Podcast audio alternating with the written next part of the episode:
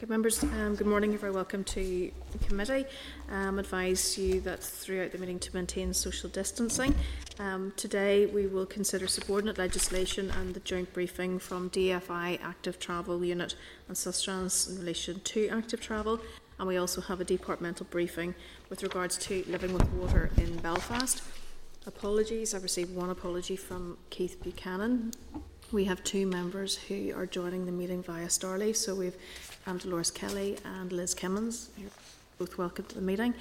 Um, just wish to um, move on to chairperson's business and just advise that the committee has received a briefing on the 23rd of September from the Minister on accelerated passage of the Harbours Bill and this sets out the, um, the issue about raising and the existing limit of £35 million that the department can provide um, by means of loans and grants to the ports.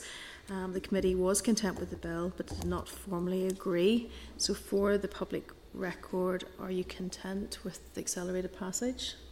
Because obviously it's not been tabled actually in our papers, I think maybe just the start of December. Um, so, if members agree, then we will write to the, the Speaker to inf- inform him of our decision. So, if you're happy enough with that. Moving then to draft minutes at page six, and they're for the meeting of the 11th of November, if members are content. Matters arising are at page 12, again from the meeting of the 11th of November. Members have any issues from that meeting? Um, and page 15, we have a, a list of outstanding requests um, for um, information.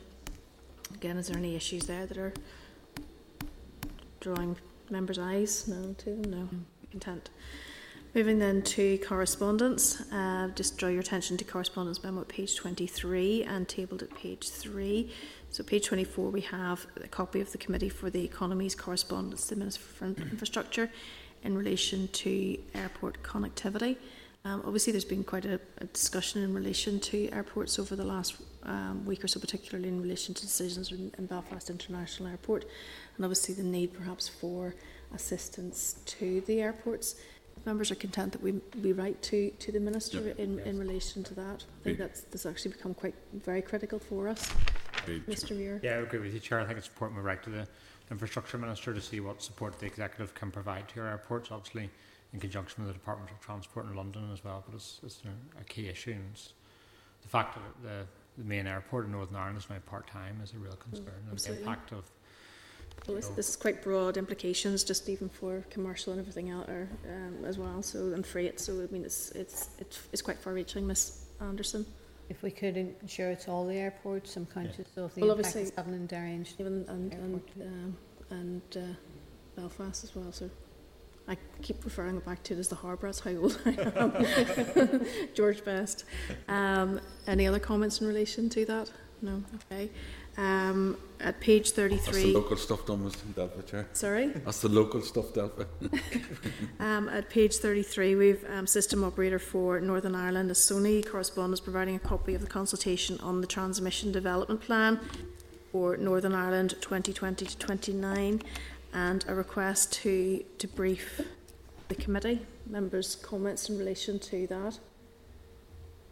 Go for it. I also had a, I, I I had a conversation with NIE actually in the last week, and they would be keen to, to meet with the committee as well. So it may be something that we wish to, to um, include as well. Mm-hmm. So member to contend whether we do that too. Um, page 46 with correspondence from uh, Ms McDowell regarding the resumption of driving tests following the extension of COVID um, restrictions. If you're content, um, we'll forward this comment and advise to the department and advise Ms McDowell that she should uh, obviously correspond with the department on this matter. Um, she did um, contact me and I spoke to her um, and coincidentally she's in my constituency um, and I have forwarded that to the Minister. I, I did have a, an unusual issue with whenever I sent this through just before lunchtime on Friday that the Minister's email um, box was closed. So I'm not sure whether that's normal practice or not that um, the I have discovered that on a Friday afternoon as well.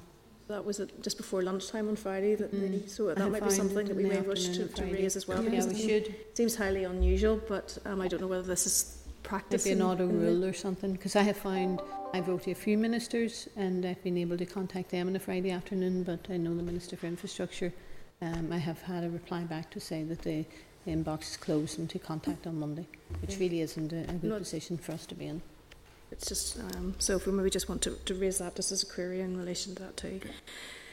Um, pa- tabled at page four is the ministerial response regarding committee concerns regarding the transport regulations unit. Are Members, any comment in relation to that at this stage? That may be something that we want to come back to again.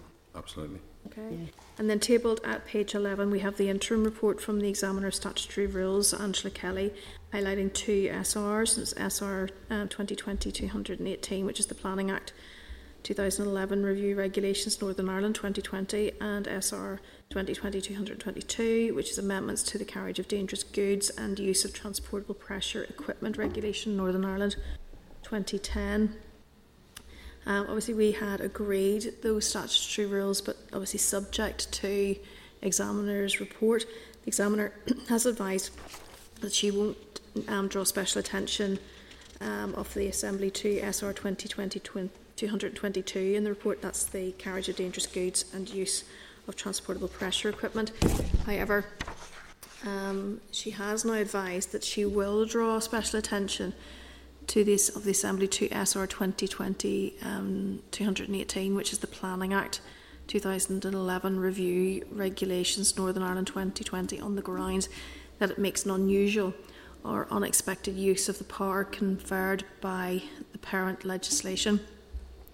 If members are content that we perhaps write to the Minister um, uh, recommending that we wish to take on board the comments um, the recommendations of the examiner um, and uh, perhaps um, ask her to, to look for a solution to that. Mm. Members are content that we do. Agreed, yeah. Okay. So um, actions are obviously suggested in the correspondence memo. So if you're content with that, great. Okay. Moving then to item number six, which is subordinate legislation SL1's not subject to assembly proceedings. We've SL1, the parking and waiting restrictions, Donaghmore Order, Northern Ireland 2020. SL1, the parking and waiting restrictions, Londonderry Amendment Order, Northern Ireland 2020. SL1, the parking places on roads, coaches, Amendment Order, Northern Ireland 2020. SL1, the waiting restrictions Lisburn Amendment Order Northern Ireland 2020, and the parking places on roads and waiting restrictions Cookstown Order Northern Ireland 2020. So there are five proposals setting new parking and waiting restrictions. Obviously, that's across a range of areas in Northern Ireland. In the SL1s, the department has set out the details of the new parking and waiting times and the reasons for the changes. The department has carried out consultations for each and outlined how it has responded to any objections received.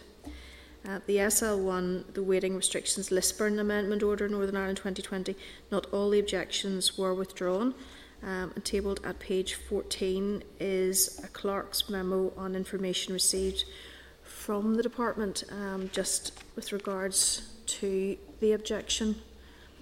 The SL1s are at pages 48, 50, 52, 55 and 57. These proposals are not subject to Assembly proceedings. Do members have any comment or concerns in relation to that? Or are you content with the proposals for the statutory rules? Content. Content. Okay, thank you. Moving then to item seven, which is SR 2020 249, the Taxi Driver Coronavirus Financial Assistance Regulations Northern Ireland 2020. And you'll find that at page 60. So the committee considered the proposal for the rule on the 4th of November and we were content. The rule is subject to negative resolution. There has been no change to the policy content of the SR since the SL1 was considered by the committee. Are members content with this rule or have you any other comments to make in relation to this? Ms Anderson. Um, I'm content with the rule. I raised an issue last week in relation to insurance. I further want to raise another issue that I'm sure other uh, MLAs have been receiving information from um, from taxi drivers, and it's around the need to protect their benefits. Some are telling me they don't want, for instance, to apply to the scheme in one hand and then it would be taken off them in another for housing benefits, or so on and so forth. So I would ask if the minister, as the lead minister, could engage with the uh, the minister for communities and try and get this matter resolved. Are members content that perhaps we also write then to the the committee for communities just in relation to that, just to say that we have raised this as a concern, so at least it's on their radar as well. Yeah, and I would just ask that it doesn't ping pong, as we've had enough of that. I think of that from from uh, this issue with with departments before. So if the lead minister could talk to the other uh, minister responsible for this, and just let's see if we can get a resolution for these taxi drivers. Anyone else? Any comments? No, I agree okay. with that, Chair. Okay, content with the rule. Agreed. Okay, so that the Committee for Infrastructure has considered SR 2020-249, the Taxi Driver Coronavirus Financial Assistance Regulations Northern Ireland 2020, and subject to the examiner's statutory rules, has no objection to the rule. Okay, we're moving then to item 8, which is a joint briefing uh, with the Department for Infrastructure and Sustrans Active Travel. At page 72, you have Sustrans briefing paper, Active Travel, Essential for a Green Recovery. At page 88, we have Sustrans Safe Routes to School. At page 90, we have Sustrans Active on the School Run. And tabled at page 17, we have uh, a briefing paper on walking and cycling. Advise that um, the committee staff have emailed members a Microsoft Excel spreadsheet which has been provided by Sustrans that could not be provided and included in the pack. So also to advise everyone that Hansard will record the meeting. So after that, can I welcome um, Caroline Bloomfield, Director of um, Sustrans.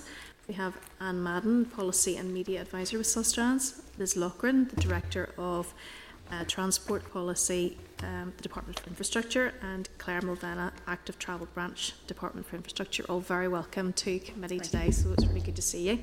Um, if you'd like to start off with a um, opening statement, and members will follow up with some questions. Okay, thank you. Okay. Thank you, Chair. I'll open up for the department. Um, Just, um, I mean, the Minister has indicated on a number of occasions that she is very keen to um, change the way that we live, very keen to improve walking and cycling infrastructure for health reasons, um, particularly mental health reasons, um, and um, inter, um, air quality reasons. Um, the, obviously, during the pandemic, we've seen a big change in the way that um, people, a lot of people seem to have rediscovered walking and cycling. Um, the minister had then, this had led the minister, she'd already been talking about a green recovery and was very focused on um, dealing with the climate crisis. But she, um, the current crisis has given, she's asked the department to accelerate a number of issues to make sure that as we emerge from this, we take a green approach to it. Um, we've made um, a progress on a number of fronts. Um, she created the position of walking and cycling champion um, in May, um, and I am the walking and cycling champion for the department. Um, the reason it sits with me and the reason it sits within transport policy is really to make sure that everything we do in terms of transport policy refers to walking and cycling and walking and cycling is thought about when we make any other form of transport policy. So it's about embedding the needs of um, people who walk and people who cycle within um, general transport policy but also within the transport plans that we're developing at the moment and making sure that it is at the heart of the department. Um, to help me in that role, um, we, um, the Minister established a walking and cycling advisory group. So the role of that group is to discuss areas of interest, um, but also to offer advice to me and to challenge me um, as we move forward on walking and cycling. Um, the minister then also created a blue green infrastructure fund. So that is 20 million pounds of capital um which is intended to both promote active travel and help to reshape places um and transform communities. So some of that so far has been allocated to um greenway projects to pilots to um part to um in partnership with DFC to the um, COVID Revitalisation Fund.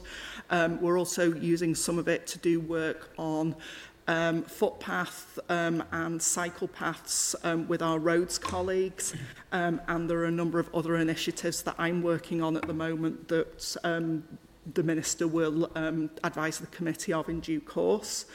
Um, we have um, also um, written to councils um, asking them to bring forward ideas. Um, we've had quite intensive engagement with a number of councils, um, talking to them about things that might help and things that they want to try and things that they want to do. It, it, it's a really fruitful approach in terms of the partnerships that we're building there and the work that the councils um, are doing with their stakeholders. Um, but it's, it's quite an intensive process. Um, but the things that are coming out of it already, um, I think it's a very worthwhile process. Um, the um, minister has also um, looked at some of our work with schools, which I know that Caroline's going to talk about later. We have a partnership with um, Sustrans in terms of the Active Schools Travel Programme. Um, there are also um, a range of road safety teaching resources that we provide, and the Minister has also um, is also rolling out 120 mile an hour safe zones at schools, um, intending to making sure that children can walk to school, can be safer, um, complementing our efforts really to make sure that they feel confident to walk, wheel, cycle, scoot. Um, we also, um, earlier in the year, um, put out a Great Things Happen campaign, um, an advertising campaign to encourage people to walk for shorter journeys wherever possible.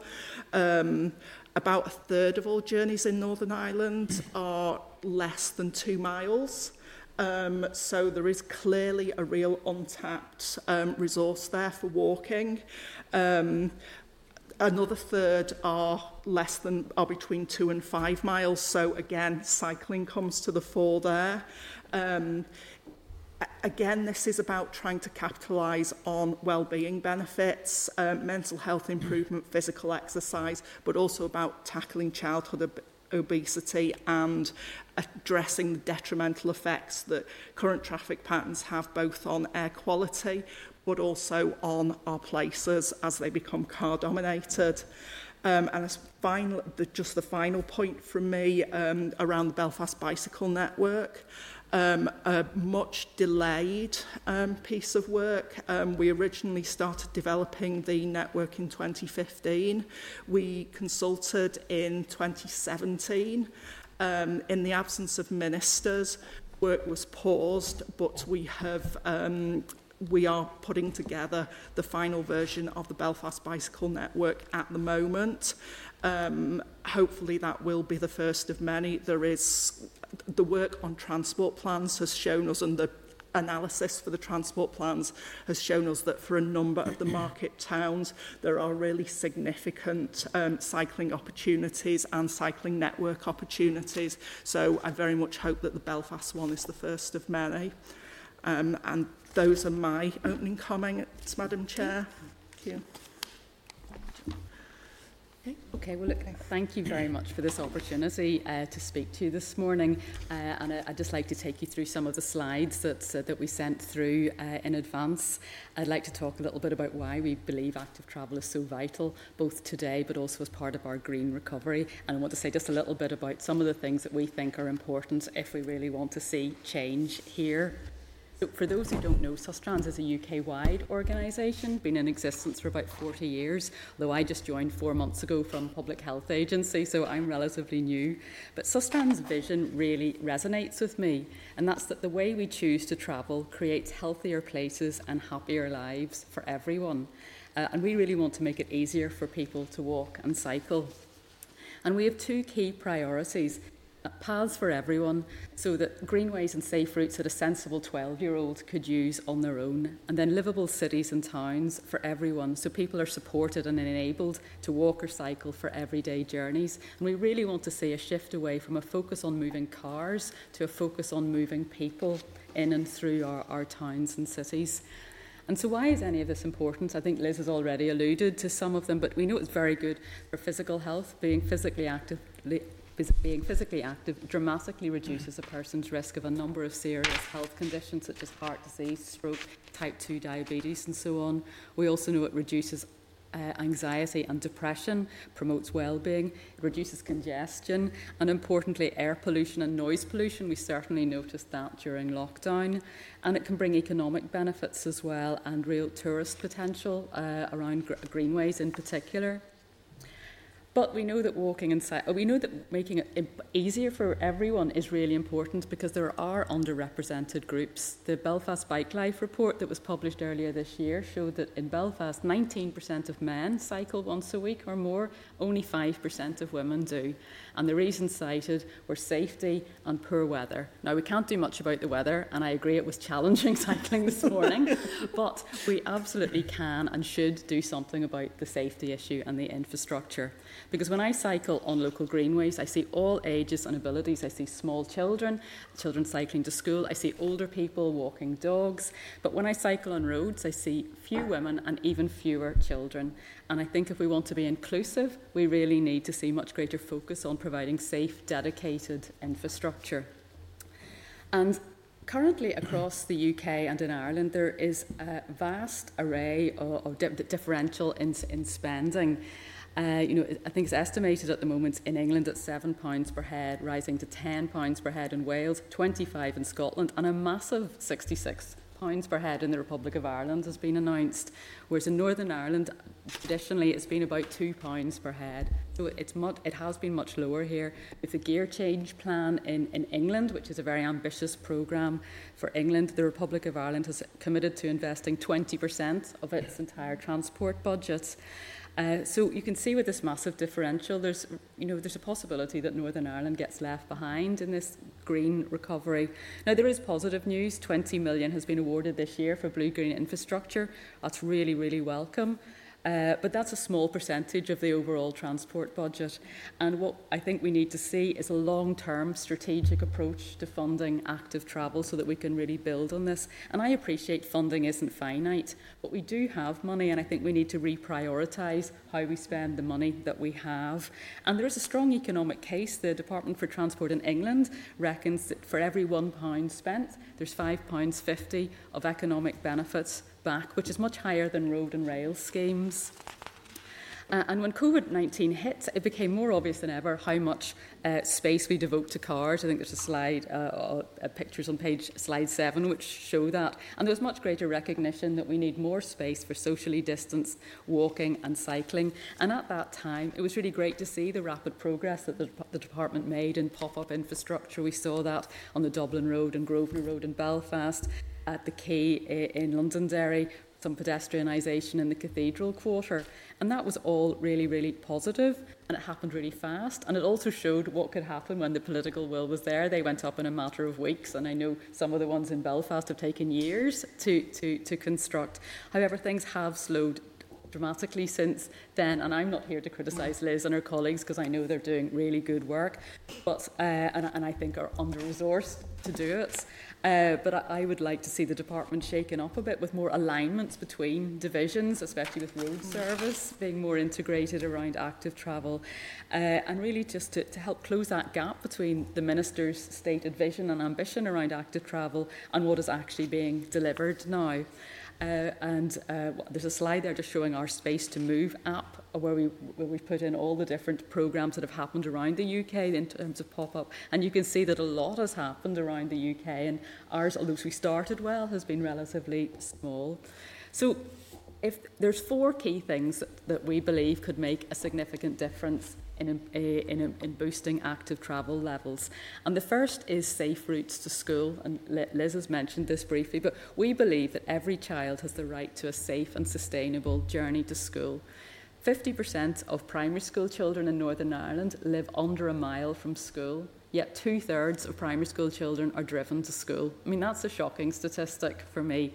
Uh, we have an active travel school programme which has been really successful where we work with schools to support and enable more children to walk and cycle to school, but we know it could have so much more impact if it was married with a programme of infrastructure improvements. And as part of that, we'd like to see school streets piloted here.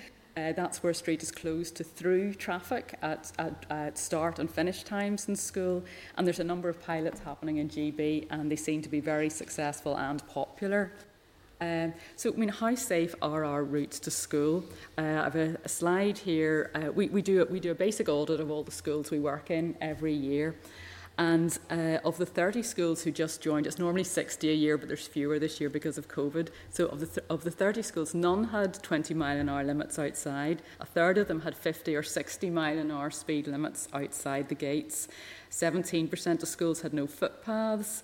93% of schools had no traffic calming, uh, another 93 had no cycle paths, and 83% had no ro road crossing within walking distance of the school. So really, I mean, what chance is there in those schools of, of encouraging more people, more children, and more parents to allow their children to walk and cycle to school? And we've broadly similar statistics for every year that we've run the programme for the last six years. And I think there's five of these schools are in your Strangford constituency, Madam uh, Chairperson. Just a couple of examples Millennium Integrated Primary in Saintfield. It's got a 50 or 60 mile an hour speed limit outside, no traffic calming, no road crossing. Uh, Carr Primary School in Lisburn, even worse, it's got no footpaths either. You know, so it's just really, really challenging in those schools. And I think we did send around the full audit report if you want to look at schools in, in your constituencies. So the second, the second thing we'd really like to see is more greenways and protected paths. We've seen the huge success of Connswater Community Greenway, Comber Greenway, you know, where they've been constructed. The Sam Thompson Bridge, you can see a picture of that. It's revolutionised my cycle to work. I used to have to go along the Sydenham bypass, which is hideous. Now I go through a park with trees and swans. It's lovely. Uh, I was on the Waterford Greenway during the summer, and I was blown away by the hundreds and hundreds of people cycling there. And I think we're missing a massive t- trick around tourism with greenways. I mean, the cafes were buzzing, the towns were heaving, uh, cafes and bike hire had sprung up all along the routes. You know, massive, massive tourist potential there. But we also need safer in- infrastructure where people live and work so they can commute or shop or just go about their everyday lives. Uh, the picture at the bottom of that slide on page 12 is London. The, uh, the Mayor's transport strategy in London prioritises the role of streets to improve health and well-being, creating low-traffic neighbourhoods to include walking and cycling. Um, so the third action we'd like to see is uh, active travel hubs to support behaviour change because we've seen really good success at CS Lewis Square active travel hub uh, you know, because uh, we've been able to run programs for families, for women returning to cycling, for workplaces, and many others. Because infrastructure is great, absolutely, but many people will require a bit of support and encouragement to, to start cycling again. And we know the biggest benefits and impact comes whenever we can marry infrastructure and behaviour change. And then the last thing I just want to touch on is the idea of multimodal journeys. So if you can walk or cycle to a railway station or a bus station, get on public transport and then walk or cycle at the other end. Uh, and it's not just about cycle parking, although I put in a couple of pictures there, and we've got a lot like the one on the left where there's not much infrastructure, and we'd love to get to a position where you had really good uh, cycling provision. But it's also safe routes to stations, some behaviour change support. That could be a much needed boost to public transport, and we might have a lot fewer cars trying to drive into Belfast if we had more people using the trains from Lisburn, Bangor, uh, and other places. And we know there is support for change. Across the UK, we did survey last year uh, of a number of cities, and 78% of people said that they supported taking space away from cars and creating space for walkers and people on bicycles. Uh, and with 67% of people in Belfast said that. Now, that's not what you usually hear reported in the Belfast Telegraph. Uh, uh, but, uh, you know, and this survey was conducted last year uh, before COVID, and I think there is increased support now for walking, creating space for walking and cycling. So I think we need to take bold decisions, but I think that they can be taken in the knowledge that the majority of people actually support them.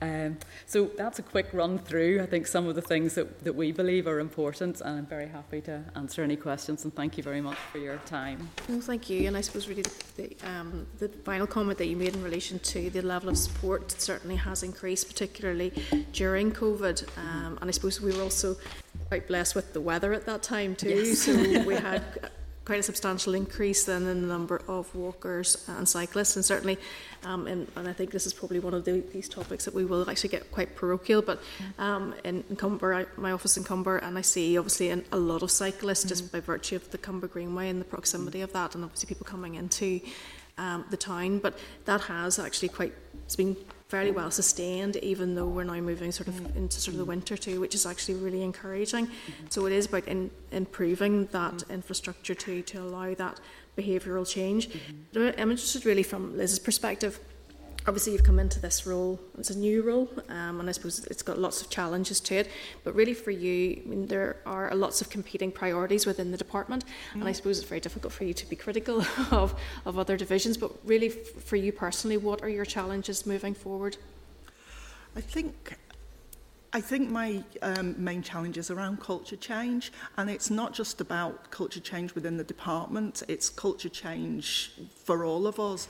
Um, I mean, we're coming from a situation where for years and years and years, traffic progression has been seen as the most important thing, and your right to have your car and drive everywhere.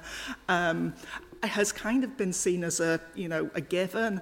So we're now getting into a situation where, you know, we're saying that, you know, actually that's not a terribly good idea in all cases and that where we can change, we really should be changing. But given the setup that we have, um, you know, every time, you know, you try and take something away, and that's how it feels. You know, you're taking a car parking space away, you're taking a lane away. It feels like um, motor- motorists feel like they're losing something, um, and so it becomes very difficult. So I suppose my biggest challenge at the moment is trying to trying to see that culture change, and part of it is about trying to build consensus and build coalitions. As I say, I've spent the summer doing an awful lot of work with the councils um, to try and get um, to try and get into a space where we're bringing stakeholders together. Now, that's a much easier task in some councils than others, not because of anything the council is doing, but because in areas where public transport is good and population density is high, it becomes much easier. You know, there are other areas where it is a much, much harder ask, and it's not really practical for a lot of people to go the whole hog in terms of sort of trade in the car for a bike, but there are smaller things that we can do. Um, and, and I suppose, you know, Caroline's pointed out that, you know, we say, you know, the department um, does have a constrained budget, but there are priorities here um, that um, it actually is much cheaper to provide cycling and walking infrastructure than it is to provide um, roads infrastructure. Um, But, you know, there is political consensus that a lot of those big roads projects that we're doing are very important and are important for the economy. So this is about, I think it's about leadership and it's about consensus and it's about partnership. Of course, none of the things which are being suggested here are revolutionary either. Mm-hmm. They are best practice yeah. in so many other towns and cities across the United yeah. Kingdom and then into Europe as well. And, and particularly the piece around multi-modal um, journeys mm. too. It's, um, you know, it's, it makes sense that you, if you're able to, you know, if you have a bike that you can park it safely for the day and be able mm. to return to that. Mm-hmm. Um, obviously, as you say, there are challenges, particularly mm. in, in rural areas that's po- mm. not possible. But, but I suppose given the issues, in particularly around Belfast for parking and the challenges associated with that being financial as well as anything else, um, and obviously the um, and pollution, it does make sense that we then do provide that. Um, the greenways projects are something which has really sort of driven councils over the last number of years and, people have really taken to particularly we've got excellent models such as as um, Connswater and we're looking to improvements obviously on, on the Comber Greenway. And uh, as I said it is encouraging to see some of the people that you meet. Yesterday morning I met um, Gordon Clark in, in Comber in, in the square with his wife. She'd walked the Comber Greenway and he cycled it. Um, so, um, but to, to see that's actually really is, is encouraging. But there are challenges around greenways too, and you'll know um, with regards to land ownership. Yes. And I suppose the approach that some councils have taken has probably been better than others. I suppose by bringing people along with you.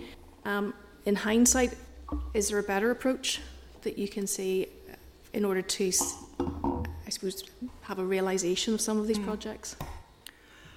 Do you want me to start? Or? Yes. Yeah.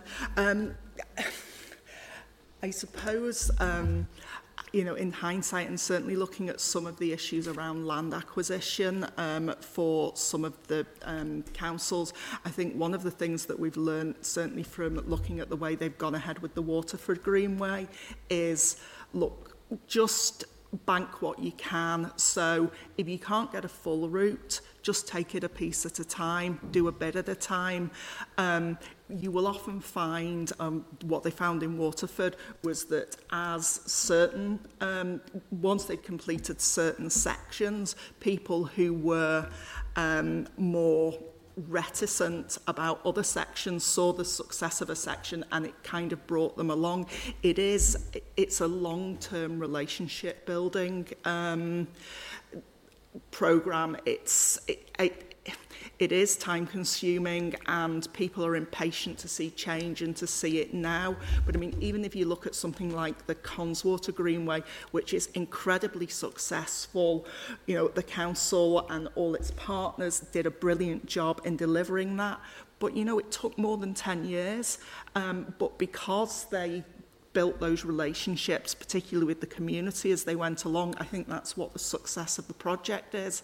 Um, so in terms of what the councils have done so far, I think it, it's really a case of taking the easy wins first and working on the basis that if you show success, the other bits are more likely to mm. follow. I know from speaking to some landowners, they feel that there's a fait accompli whenever a, perhaps a, a, a project is being developed mm. and they haven't maybe been brought along. Mm. And there is a, there's always the threat then of vesting, um, which particularly if you have a farm and it's been in your in your family for generations that become very difficult. Um, okay, we've never vested for a Greenway. I'm not saying that, you know, it, I mean, obviously it's, it's there, but um, the biggest success elsewhere has been permissive agreements, so it's, it's not even um, necessarily um, transferring land ownership it's getting an agreement that the land can be used that kind of gives a bit more security as well i think to the landowner in that you know what if it's a real disaster they can back away from it Okay, um, thank you. Um, and obviously the, the issue just finally for me in relation to um, safe skills, I think whenever you look at the information that you provide is actually quite stark and really, really worrying. And we'll all have various examples of schools around our areas. And while the 20 mile per hour speed limit is a start. It's not the only thing no. which will actually make a difference. Um, you know, it's it's there's so much more that is required in and around that. I have seen the school streets and the safe streets around mm. schools, so it'd uh, be actually quite interesting if you could maybe share a bit more information in relation to that and then how that could possibly be achieved. Yes, I mean, we, we would like, I mean, what we'd really like to do is align that with, with the active school travel programme uh, and have, I suppose, more joined, a more joined up approach between infrastructure and behaviour change.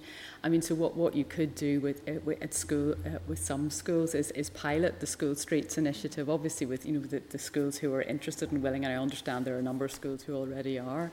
uh, you know, work with the school community, work with the local community. Uh, and the idea is that it's, it's, it's, um, uh, it's really it's just sort of traffic calming uh, at either end mm. of, the, of the street that there uh, that there are signs up that, uh, and whether it's planters or, or things that sort of restrict access, but they don't restrict access completely. People, residents can still move through, emergency services can still move through, but the idea is it cuts school uh, through traffic for people who are just using it as a rat run to, to, to get through or to drop off their children. Uh, and so it becomes a much more uh, just pleasant place to be where it's safe, where there's limited traffic. What traffic there is is moving very, very slowly. And it's for, you know, 45 minutes mm. around, you know, between half eight and 9.15 or something in the morning. And then, what do we know, three till quarter to four, whatever, in the afternoon. Um, uh, so there, there are a number of pilots hap- happening at the moment, and certainly we can feed back on the results of those whenever, whenever we have that.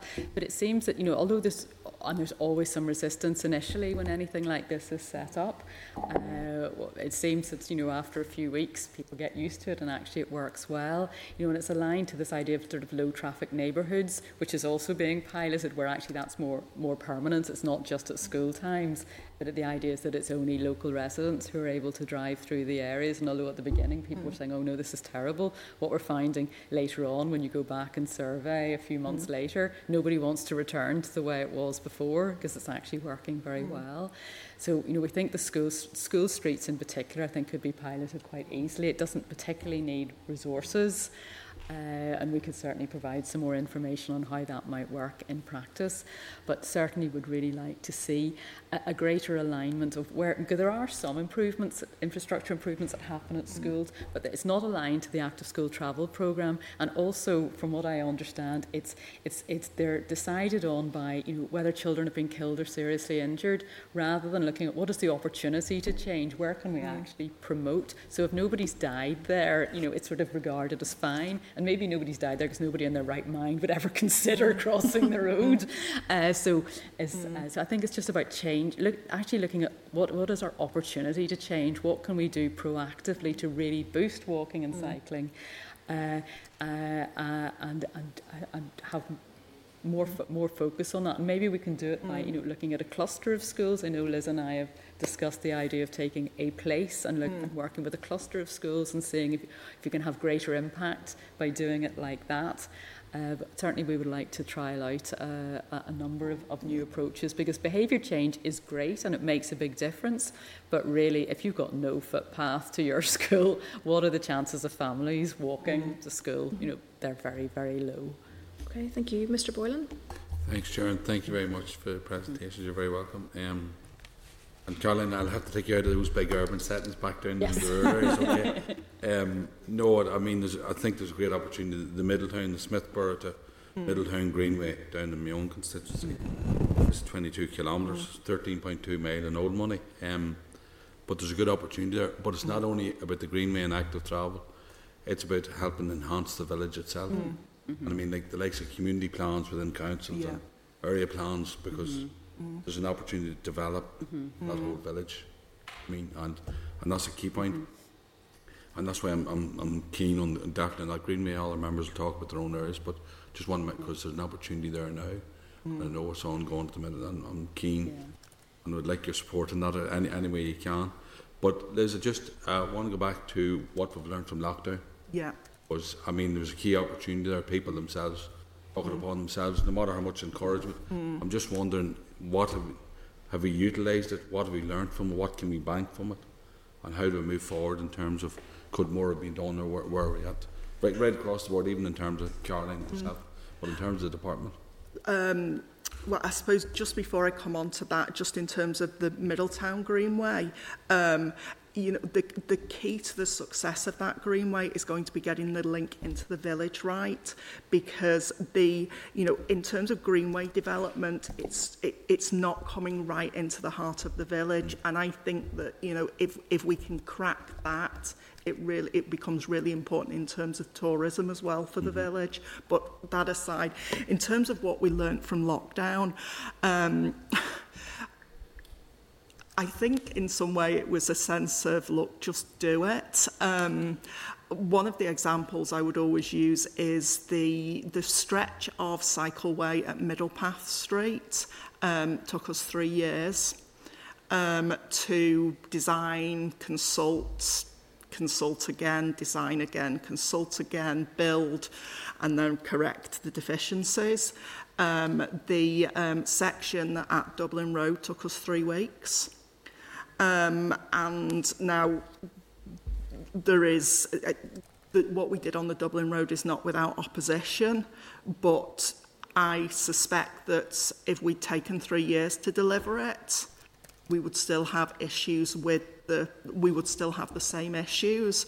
Um, so, know, I think what we need to do is be targeted about consultation, um, talk to people, and also if, if you've, if you've um, invested three years in a scheme, um, you kind of become a bit stuck in it. Whereas something like the Dublin Road, you know, if you've t- if it's taken you three weeks, you're in a position where you know what, if it doesn't work and if the community hates it, we'll just move it. You know, sometimes it's a case of saying we've tried this, it was a mistake. Although I don't believe, I mean, not talking about Dublin Road being a mistake, but it, you know, just that whole sense of just trying things and being open to things and saying, let's give it a go. If it doesn't work, we'll stop it.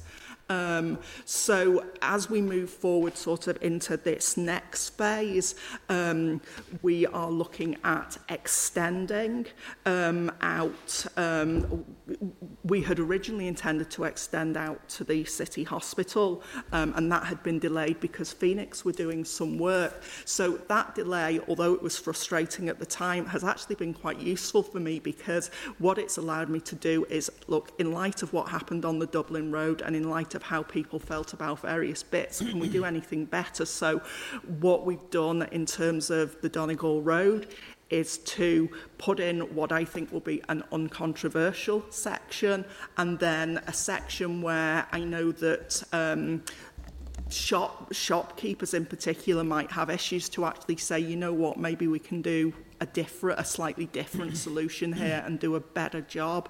So I think the learning has been don't be afraid to try something and then step away from it if it's not working.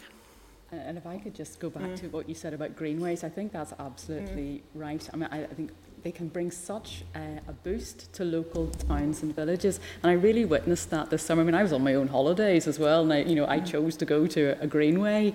uh, the Waterford to Dungarvan, and in Dungarvan, that town was buzzing. They said new restaurants had opened, new B and B's had opened, and all the little villages along that route had there were cafes. There was a real boost. There was bike hire. There were loads of families who had made an effort to go there for a, for a trip.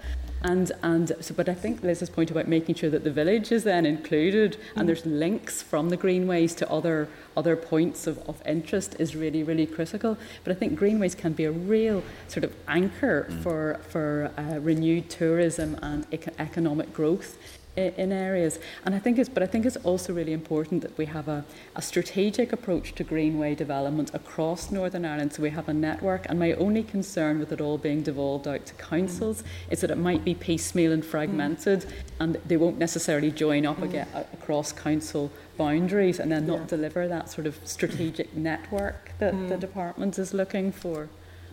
No, and I, pre- I appreciate what you said about Middletown. We just need to be a bit creative about that yeah. and be a bit more ambitious mm. because the community plans and area plans definitely give a big opportunity. I know mm. the community plans have been developed, but those things should be looked at. Just to, to for the quick points. There's, and I mean, obviously, to both of you, in terms of the old, um, obviously, people are concerned about safety, especially cyclists. And, and the old, and the old system was a white line painted on the road. You, nowadays they've introduced more, you know, mm. robust measures. Are those old white lines the thing of the past? Now we're moving forward now to more secure, to encourage people, especially mm. cyclists. And I've seen some on, on the slides there. Okay, in terms of that whole advisory cycle lane and white lines, um, they do not work in most places mm. now so our preference would be for segregated cycle lanes now there are a very, very few cases where you might do that.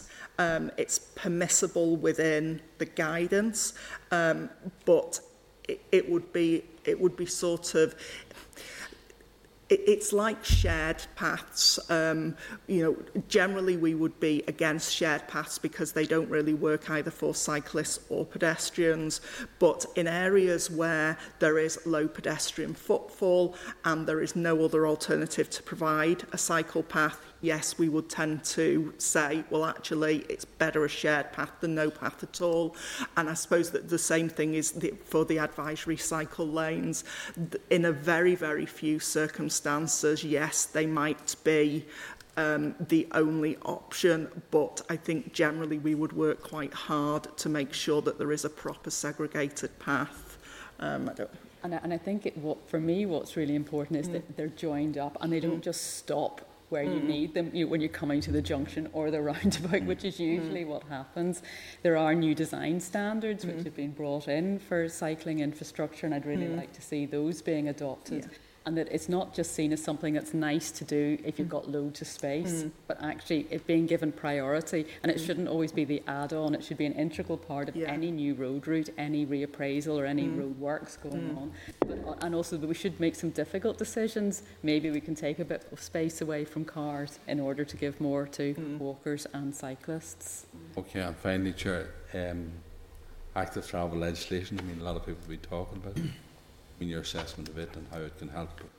Bear in mind just what you have to say on a bit about cycle lanes. Okay, well, the, um, we had done some preparatory work back in 2016 in terms of an active travel bill. Um, the Minister has asked me to have a look at that. She's asked me for a range of other information around that. Um, she is looking at options for sort of policy change um, and also looking at the potential for legislative change. So, she, I mean, she's actively looking at that at the moment.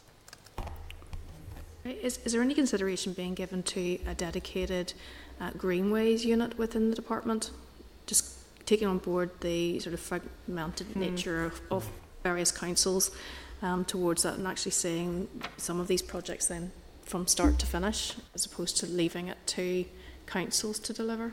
Okay, well, there is a Greenways team within the active travel branch, but I mean, it's a very, very, given that this, how small the active travel branch is, um, the, um, in terms, are you, are you, do you mean um, that the department delivers greenways rather than the well, council? Or? Well, I'm sort of thinking that someone perhaps maybe needs to sort of take it all in and mm. have oversight rather than it just being left to councils and then, you know, there's a, a consultative nature, I suppose, relationship with the department as opposed to actually the department driving it, um, which isn't really I think at the moment then we're not really sort of saying delivery. Yeah. Whereas if someone were actually going to take charge of it, then you might actually see the transformation that everybody's looking for. Okay, as Caroline says, we do have a um, Greenway strategy, which is which is kind of strategic direction. Um, I have been speaking. I have spoken to not quite every council, but nearly every council and their greenways officers about greenways. So I'm trying to bring that focus to it. Um, the um, the gap. Um, as you say, is, you know, we have the strategic view here, but what the, the council's priorities don't always match exactly what the strategic um, view is. Chair, that's on the budgetary issue. I mean, that's why I mentioned a bit, mm. bit more joined up for serious, because there's big benefits. Mm. I mean, I know the difference in the councils is because of general. and I'm not, I'm not sure every, I'm not, I'm not sure that every council sees the greenways as their priority. Mm. Um, it, because of the funding. Yeah. If it, if it funds someone. This is seen as a luxury item as opposed mm. to a necessity. Mm. And if it's something that um, the Assembly sees as important and it's mm. certainly something that, you know, that we're all bought into, And I think it would it would show a much more mm. positive message if mm. it was mm. being driven more centrally. Mm. Yes, um, I suppose the it's not something that we've looked at at all. Um, beyond sort of the conversations, the um, I mean, most of the council, I was going to say most of the council, I suppose most of the councils who are talking to me about greenways are very interested in hmm. greenways, but that's obviously kind of a circular argument in itself. The, um, I, I think the, I think the, the um, hiatus when, you know, we were, read the DFI was ready to go with a green waste support programme and then um, the um, the assembly not being in place for three years and no ministers, there had been kind of a, they'd taken their foot off the gas really in terms of greenways development. So now when I was saying to them, okay, we have the money and it's ready, you know, if it's ready to go, um, I think some of them are in a sort of slower than they might have been, um, but they do seem to be working to catch up. But I, I entirely accept your point, Chair, that not all councils are in the same place and not all have the same views. Okay, thank you, Mr. Muir. Thank you very much, Chair. Um, I would declare at the outset I was previously a member of Ards North Down Borough Council and also volunteer with Sustrans. Get out of the way. um, just a couple of things, just touching upon the issue in terms of the engagement with councils to bring forward the um, the greenways. Mm. I think that's really important that uh, some of the issues that have been teased out mm. here by the two previous contributors about that engagement with the mm. councils, and I welcome the fact you've engaged with with them. Um, you're the walking and cycling champion, Liz, as far as I mm. understand. Yes. Uh, from the public perspective, it's a bit of an enigma because a lot of people have been asking who is the walking and cycling champion, so we can unveil you today. Uh, how much, in terms of your job, do you dedicate to that role? Because I'm just conscious of the need to put resources to this and how much you're able to dedicate towards that position. Um, it's that's quite a difficult question to be honest. In the you know, in the, to me the, the the role of the walking and cycling champion is about making sure that it is the heart of everything else that I am doing. So when I am sort of working on transport plans, am I acting as walking and cycling champion? To me, yes, I am. If you're talking about kind of the outward facing role of walking and cycling champion, um, at the moment that's probably taking up between sort of walking and cycling champion plus the blue green infrastructure is probably about 75% um, of my time, but I would argue that the, the way that the Minister has conceived of the role of walking and cycling champion, it's a, it, that everything I do now is with that walking and cycling um, role in mind. Hmm. Yeah, thank you. I think it's important to put that focus because on the slide from Caroline, which mm. is around the active travel spending, it really is quite stark reading in terms of the level yeah. of investment for Northern Ireland. And just really, from your professional opinion, why have we managed, why, have we got into such a situation where it is so low compared to the rest of the UK and Ireland? It's you know because that that's holding back an awful lot North, uh, that needs to be done. Honestly, I think that there were there have been a number of choices made over a number of years, and walking and cycling. Um, has been not as high priority as spending money in some other areas and budgets are limited. Um, now, it's, it is about priorities, um, as Caroline had said. In terms of, like, for example, the Republic of Ireland at 66 mm. pounds, mm. maybe from Caroline's perspective, why have they managed to be able to get to such a uh, uh level? Well, they have decided that 20% of their entire transport budget will be devoted to, to active travel. Mm. I think ours is, I mean, you know, I, I, my understanding a couple of years ago, our transport budget was 437 mm. million. You know, uh, and we and and we, I think we're yes. probably less than four million of yes, that. You know, yeah. so it's it's we're, we're a very very small percentage. So they've they've been able to do it there because they've made a political choice. Yeah. They're going to do twenty percent. You know, we could make that decision as well yeah. if the political will were there. Yeah, and, and the, the question is, yeah, that's brilliant. So of what the of um, you know the of what the transport budget is already been spent on, which 20% becomes the active travel budget. I think it's an important issue and it's a political mm. decision that's going to need to be made because we mm. need to show leadership in this. Um, and I welcome, mm. like, for example, the Blue Green Fund, but mm. it's going to drop in the ocean compared to what needs to be done. Mm. Um, just two other issues. The active travel hubs. Um, when I was up in Derry in February before the pandemic, so life before the mm. pandemic, life afterwards, uh, I visited the, the new uh, transport hub And I know that part of that's meant to have an active travel centre. Mm. I just wanted to get an update on whereabouts that is and if there's plans to roll that out to other areas because it was in the CS Lewis Square Mm. uh, a few weeks ago and that was very busy. And I would be interested to see if we can get more of those rolled out across Northern Ireland. Okay, I haven't been closely involved, but I maybe just say where the, I think the department is if you want to. Yes, go ahead. um, okay, the department uh, um, had made an application to the SEUPB in terms of funding for the dairy hub. Now, as far as I'm aware, there has been no decision there, but um, I will actually check that. And um, if I'm incorrect on that, I'll write to the committee with more information on it. Um, in terms of the next hub after this, what well, after Derry, um, it will be at the Belfast, um, the new Belfast um, tra travel centre, the new Belfast travel hub, sorry. Yeah. So Caroline. Mm-hmm. Yeah, I mean, we're, we're very keen to see the one mm. in, in, in Derry uh, actually being used because mm. the, the, the facility is built. I think it's the revenue funding to actually run it as a mm. you know an information centre and running led rides, behaviour change programs, bike maintenance, all of that. And we're, you know, we're, we're really keen to, to, to be able to, to do that. We'd love to see that in, in, in all uh, railway stations. Some of the other hubs, the one at CS Lewis Square, that's more at the centre of a community, uh, linked into local community organisations, local employers, so that, you know, they, they can be multifaceted. But I think having them at, at transport nodes is, is really good at promoting that end-to-end journey concept, that multimodal. Uh, journey. so we would love to see more, more of those developed.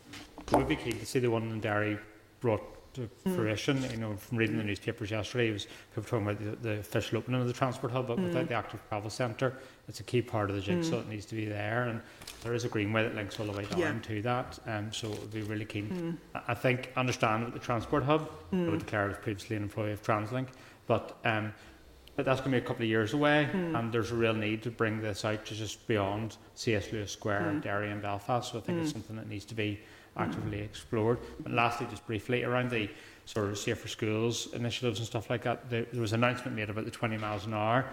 Real annoyance in North Down that no schools were mm. included within that.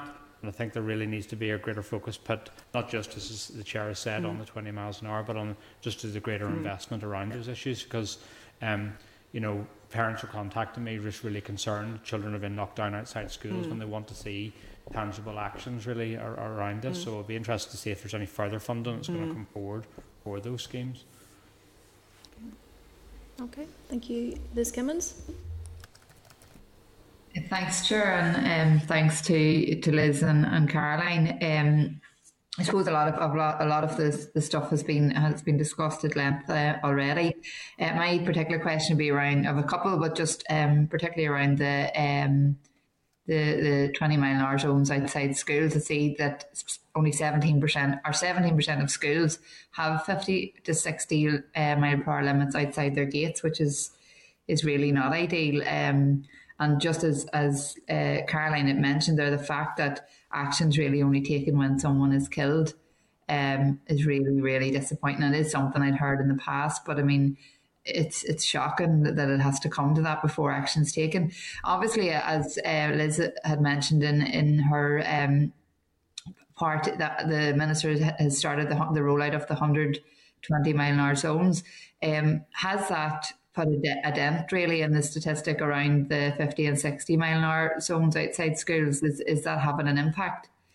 Um, because I, I would I, obviously we've been we've been lobbying hard to have this extended to all schools, um, so that all schools have a 20 mile an hour zone outside um, to try and improve safely.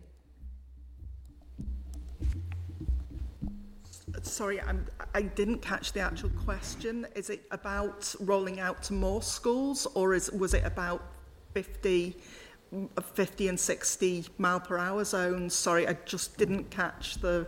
Um, no, you're okay. No, it was. I was. The question was just really to to see if the hundred schools that have been announced as as um, getting the twenty mile an hour zones is that having an impact on those schools that have uh, currently have or, or have had a 50 or 60 mile an hour zone outside their school is is it having an impact on those you know, to, to bring that down Okay, thank you. Sorry about. Um, yeah, the um, In some cases, yes, um, but it won't pick up every school that has a 50 to 60 mile per hour, mile per hour limit outside.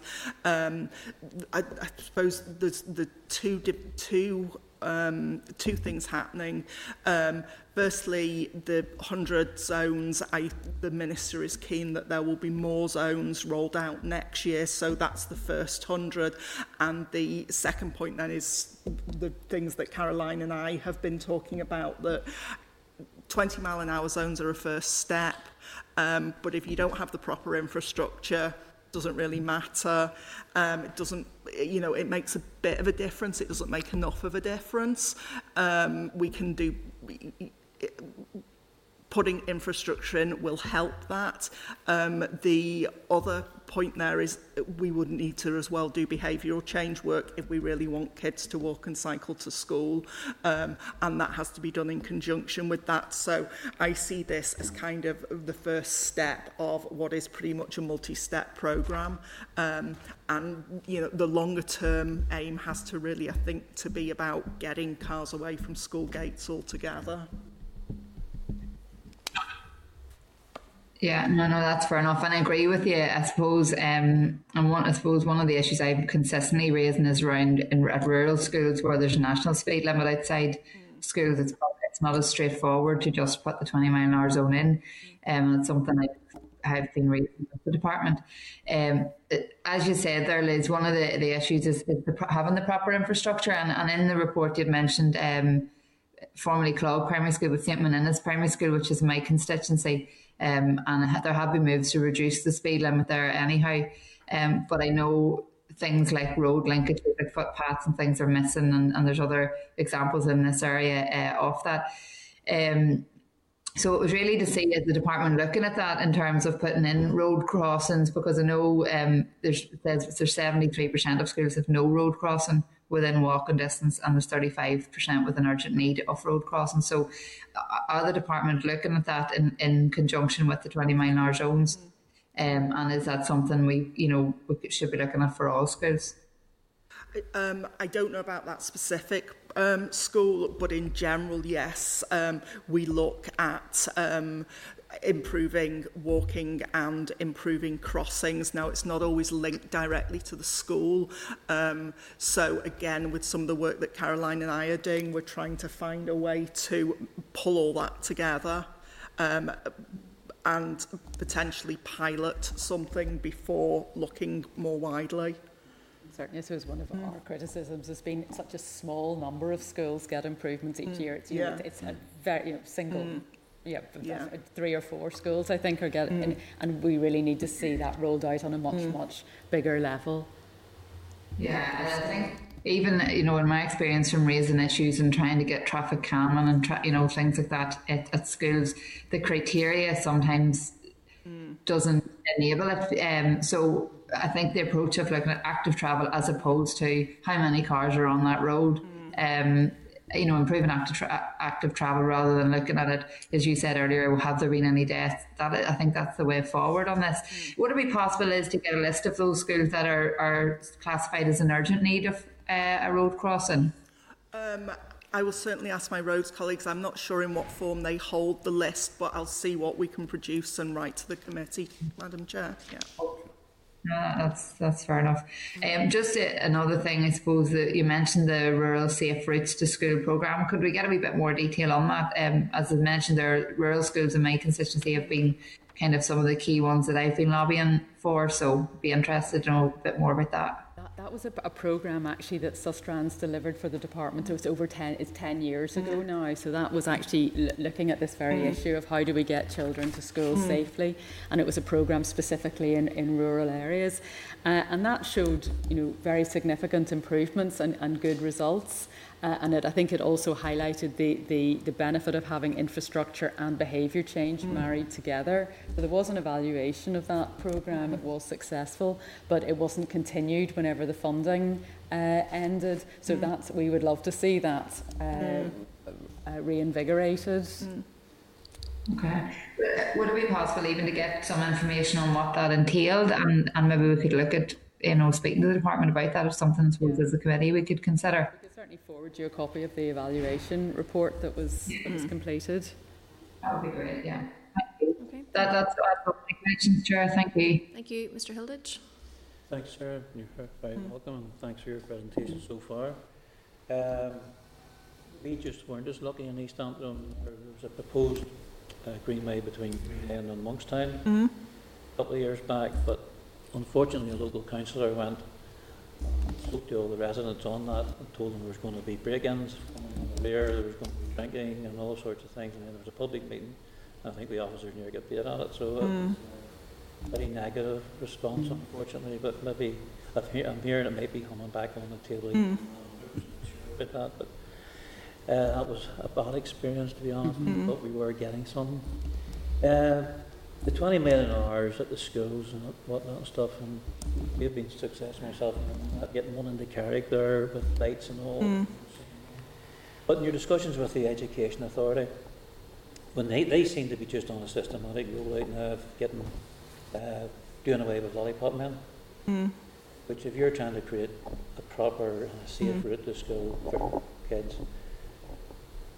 yourselves are doing something good at one end of it and they're taking the benefit and diluting the whole thing at the other end of it again. Have you had any discussion with the Education Authority about their input to the whole thing? Okay, I'm not. That's a negative, to be honest. That, that- okay, I'm not aware of any discussion that's gone on. I will check with my road safety colleagues. Um, sorry, I honestly don't know. I will check with them and um, add it to the response to the committee just to follow up. I see, I think the authority are taking advantage of the good works that Mm. we're doing, and then they're, the sake of nine thousand, ten thousand pound, taking away. Yeah. Also, you, you were mentioning the multi-modal journeys where you end up with and Mm. stuff. Um, maybe even Andrew would be able to answer this for me. Uh, there used to be a case that you couldn't actually get a bicycle on a train coming into Belfast after ten o'clock in the morning. Half nine.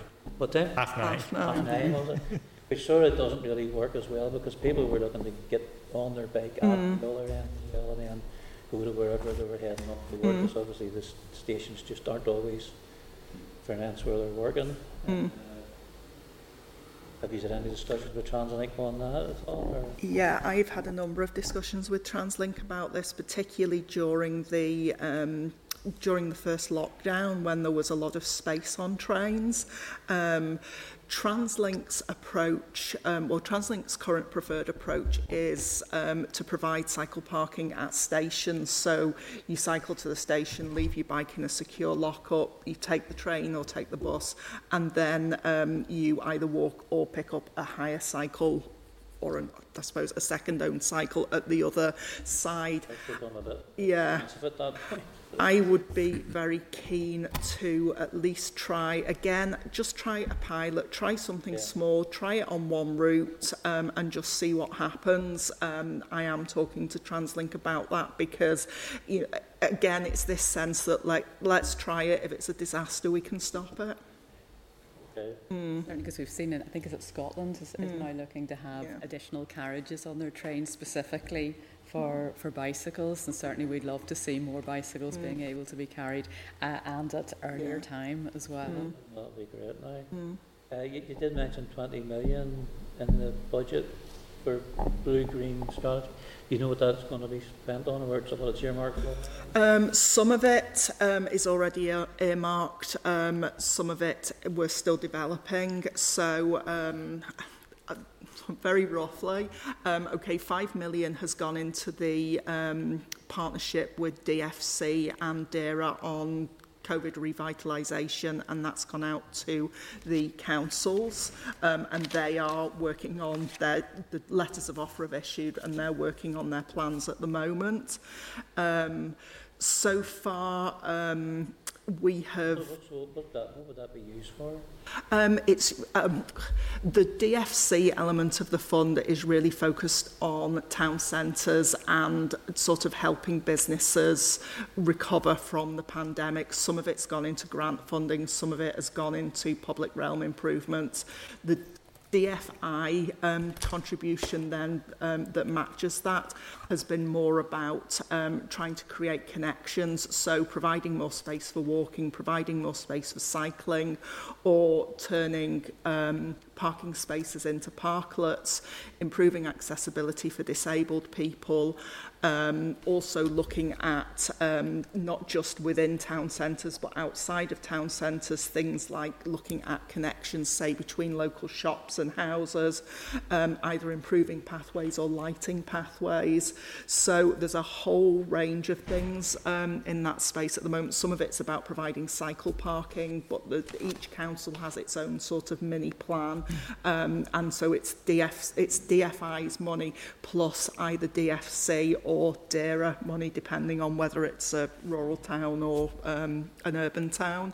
Um, so that's um, there's an awful lot of work going on in councils at the moment on that. Um, okay, then um, so far we've issued we have allocated 3.735 million to greenways. Not all of that will be spent this year. Um, there is about um, not nearly 4 million pounds um, on small walking and cycling schemes. Um, so those are the work that our own, that our roads colleagues would do in terms of footpath improvements or providing um, uh, new cycling infrastructure.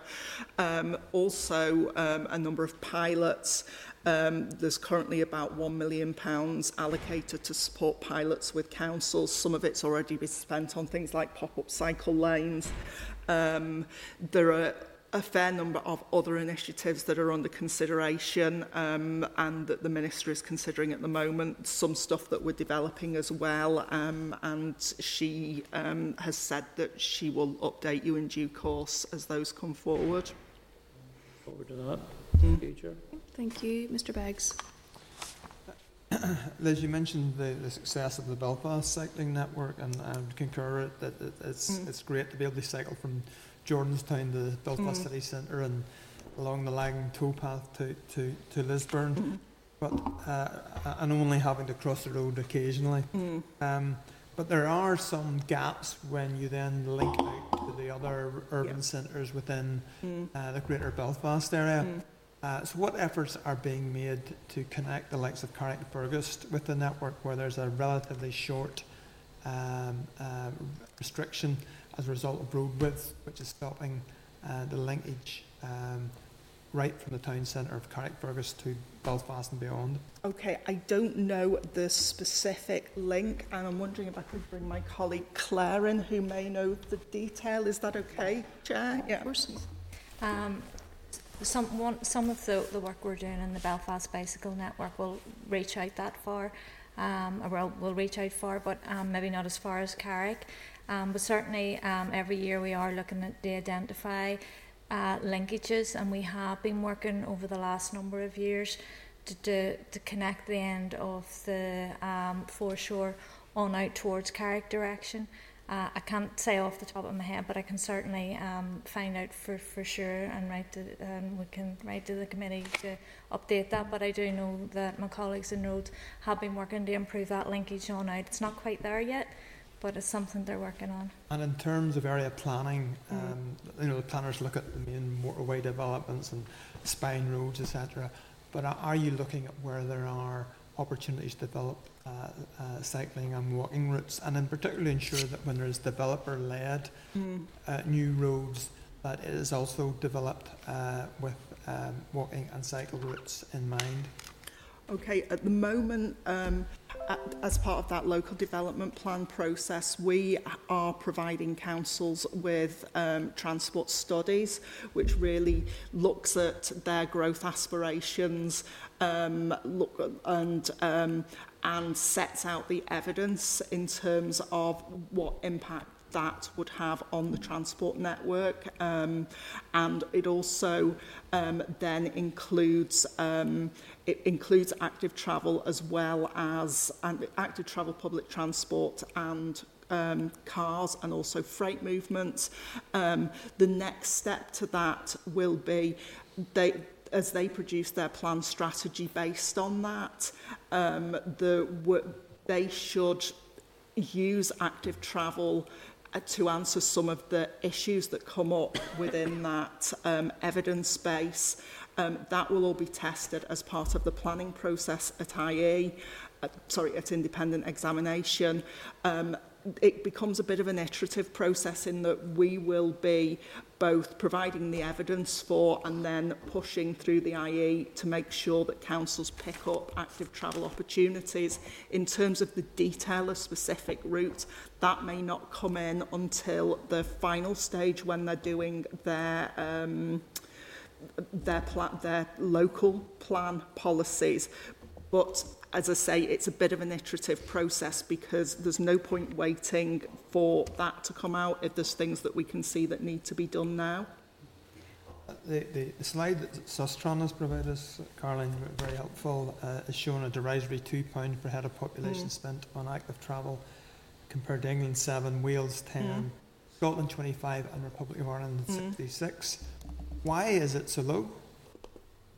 Um, because in terms of the political priorities over the last 30, 40, 50 years here, it has been towards spending the transport budget on things other than active travel.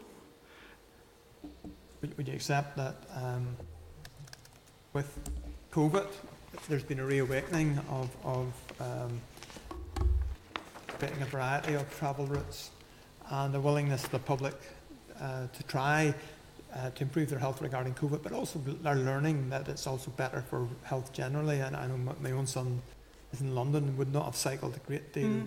previously, is now cycling regularly uh, in, into the city of London, and, and along with mm. the remarkable increase mm. of others that are doing so. I take it the same is happening uh, in the cycle routes in Belfast. Yeah, I mean, I don't just accept it. Like the minister, I absolutely welcome it. It's, um, you know, the opportunities that exist now um, and the way that people are prepared to think about doing things differently. And I think we have a real window of opportunity here in terms of building on that and making sure that we don't slip back to the automatic way of doing things.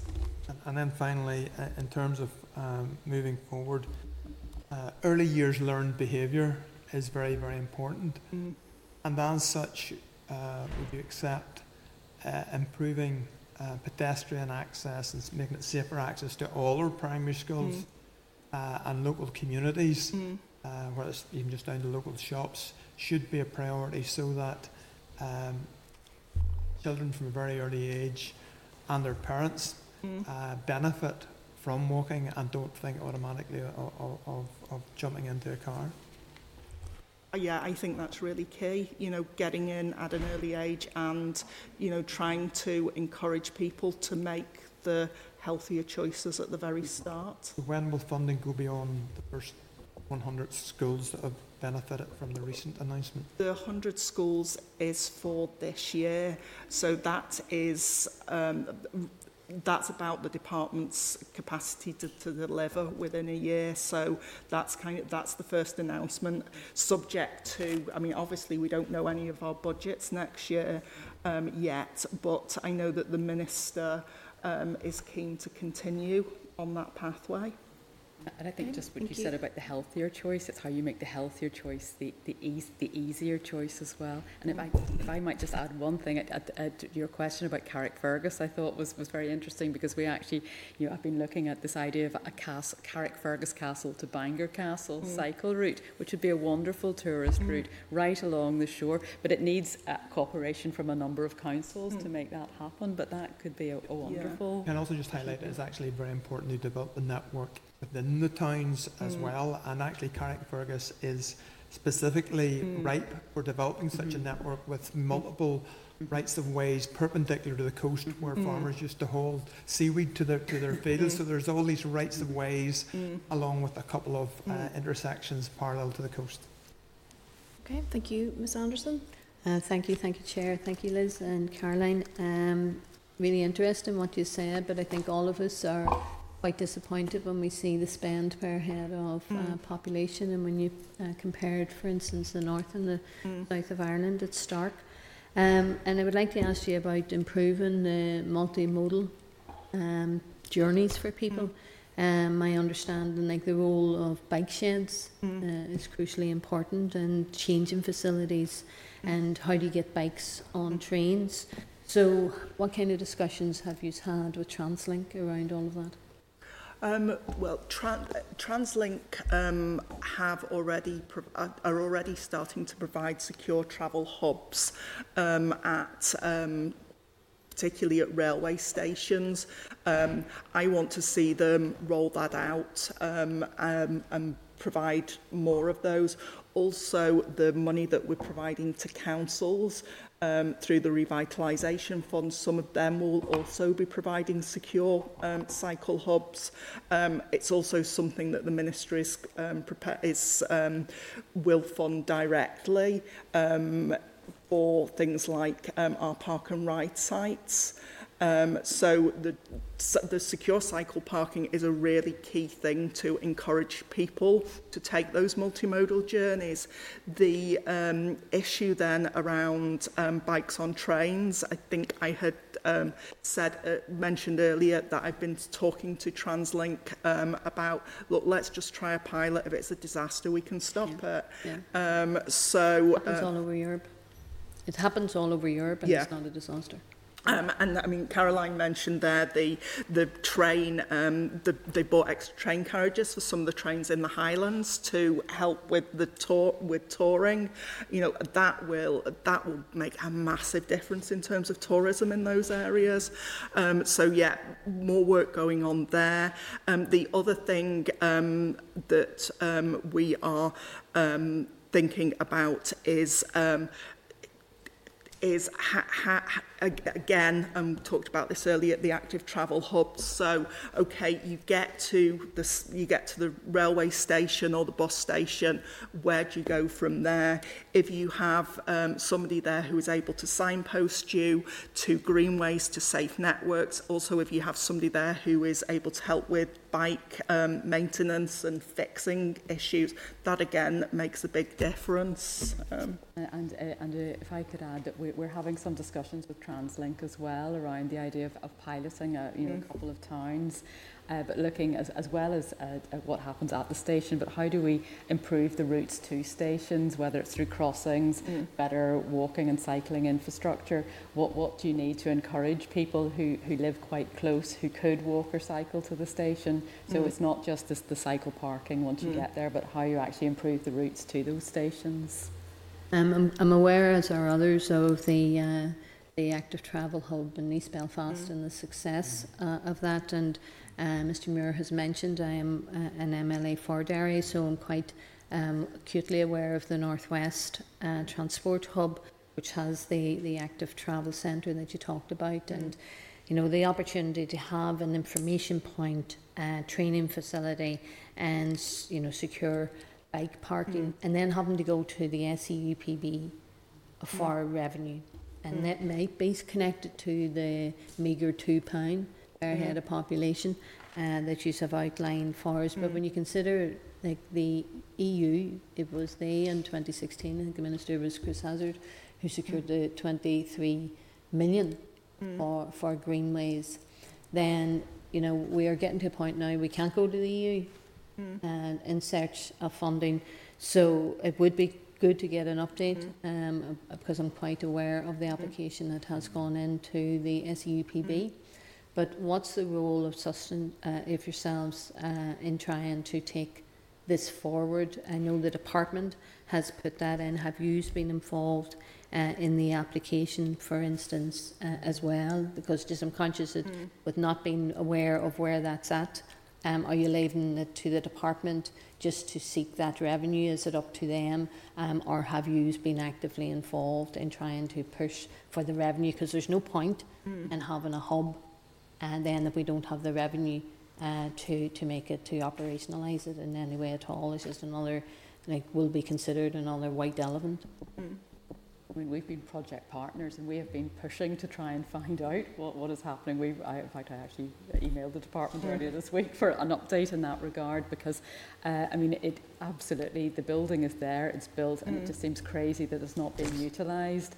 Uh, so yes, we mm. we're certainly pushing to, to, to get a result there, and I, I'm hopeful it just needs a little more of a mm. push to get it over the line, and certainly any political support that it, that mm. uh, can support that, I think will, will make hmm. a difference. I don't fully understand all the issues why why we're at this sort of impasse. Hmm. But it seems it's a wonderful facility. Let's you know mm. let, let's start using it. So, Chair, perhaps that's something that maybe the committee would agree that we could write to the department because as Sustrans is a, a partner mm. and you're trying to get the information then maybe one way to get mm. it is that we would mm. as a committee would write and try and seek that information and obviously we can offer letters of support to the SEUPB or whatever else we need to do. Okay, thank you, thank Chair. You. Ms Kelly?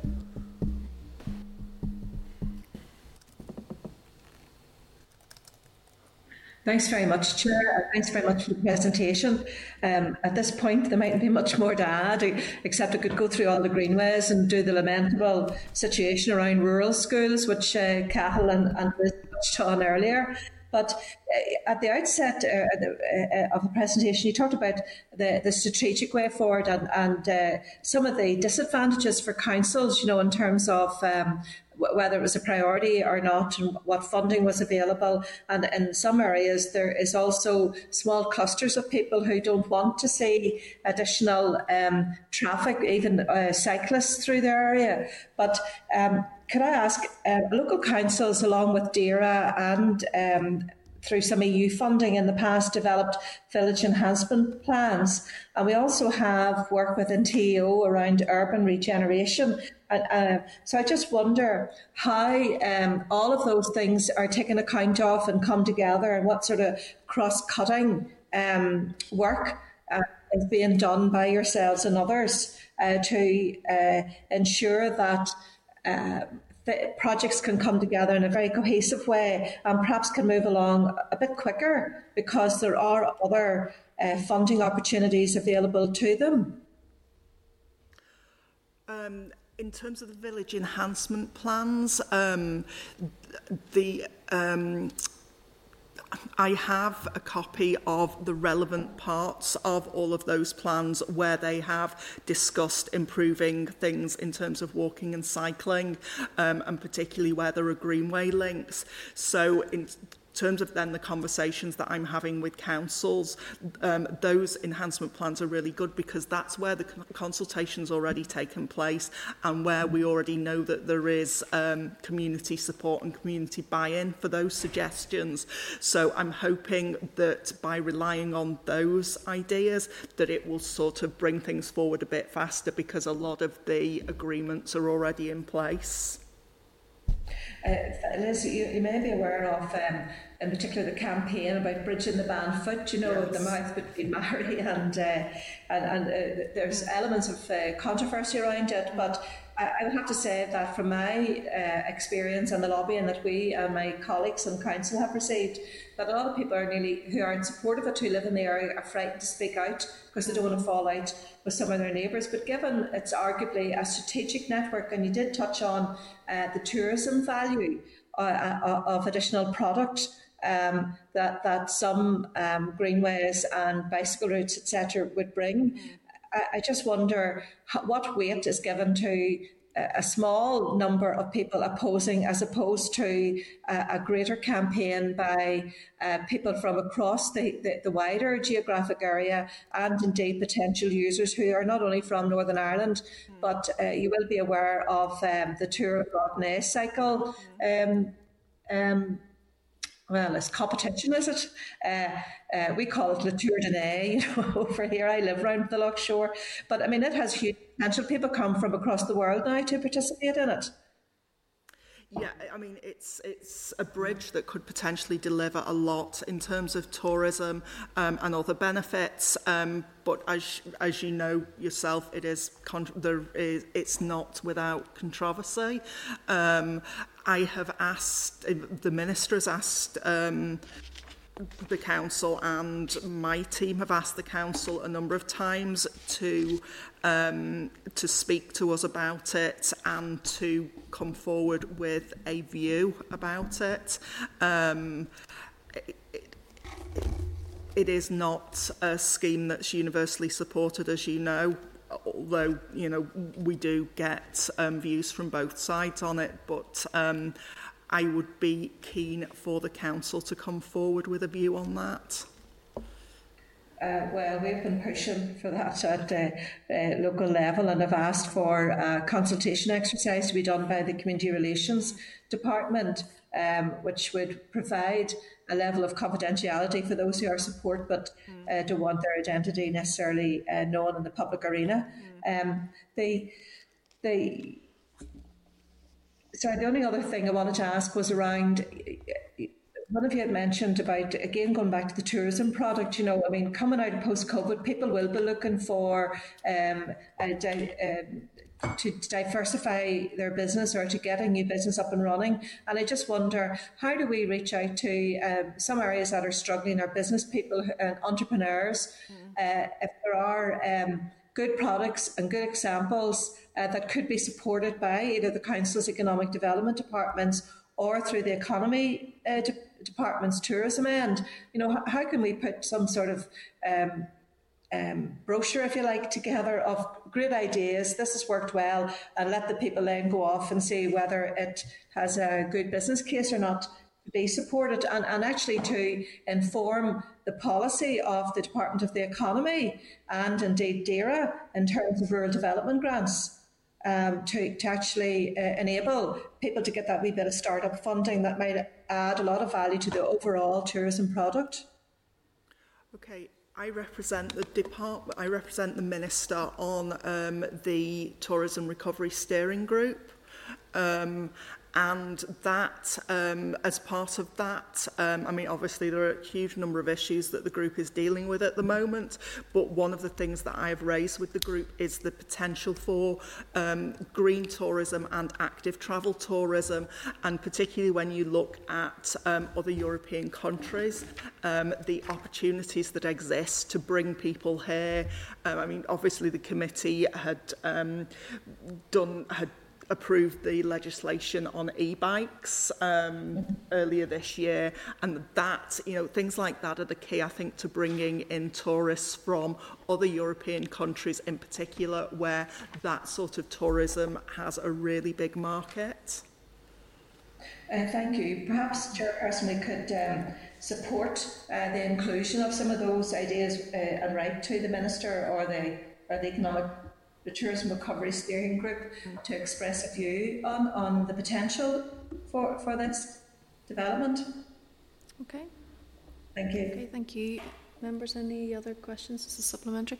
Can I just get some clarification? Obviously, you talked about market towns um, and looking at, at cycling opportunities in and around them.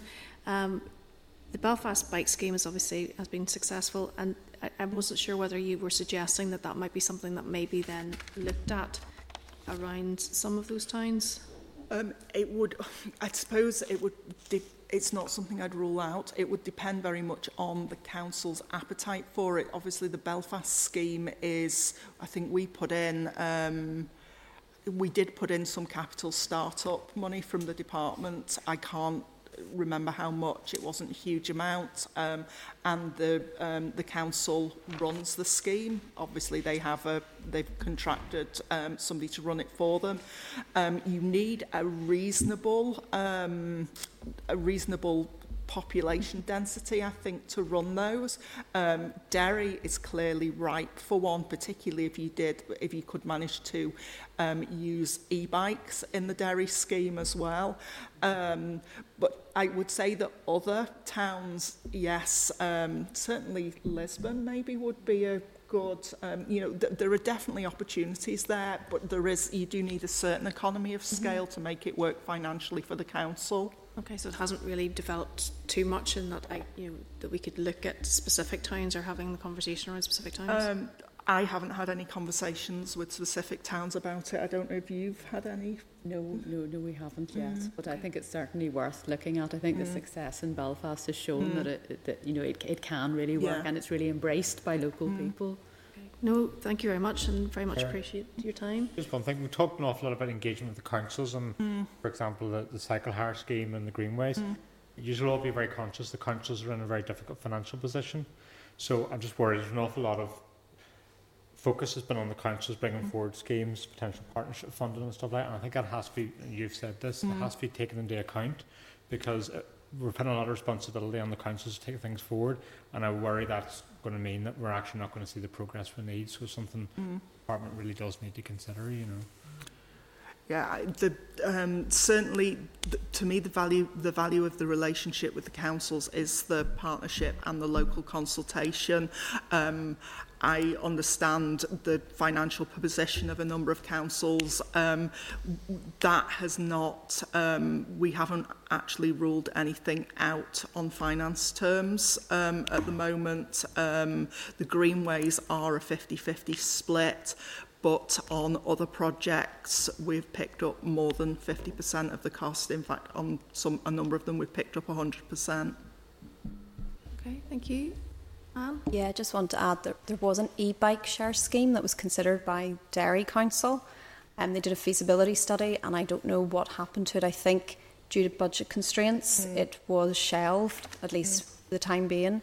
But certainly an e-bike share hmm. scheme is of great interest, Yeah. given its hilly, you know, hmm. terrain. So, Okay. Get up, shit. see. Okay, th- well, thank you all very much um, for your time this morning. That was a, a very good session. Thank you. Members for next week for cycling activities. There you you go. Next Thursday. Thank you very much. Thank you. No, th- thank you, thank you, and I look forward to seeing you all out on your bicycles and on We're all foot going as to train well. next week.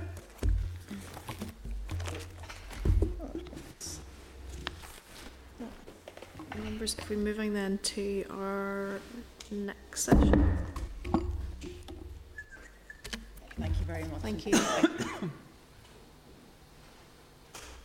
Okay, there were a number of issues really that we raised during that um, session. If you're content, um, Alison and the staff maybe just review um, the recording God love and Alison. pick up on some of that. Maybe just send an email out to, to members um, maybe tomorrow um, with some of the issues that we might want to raise and if there's anything additional.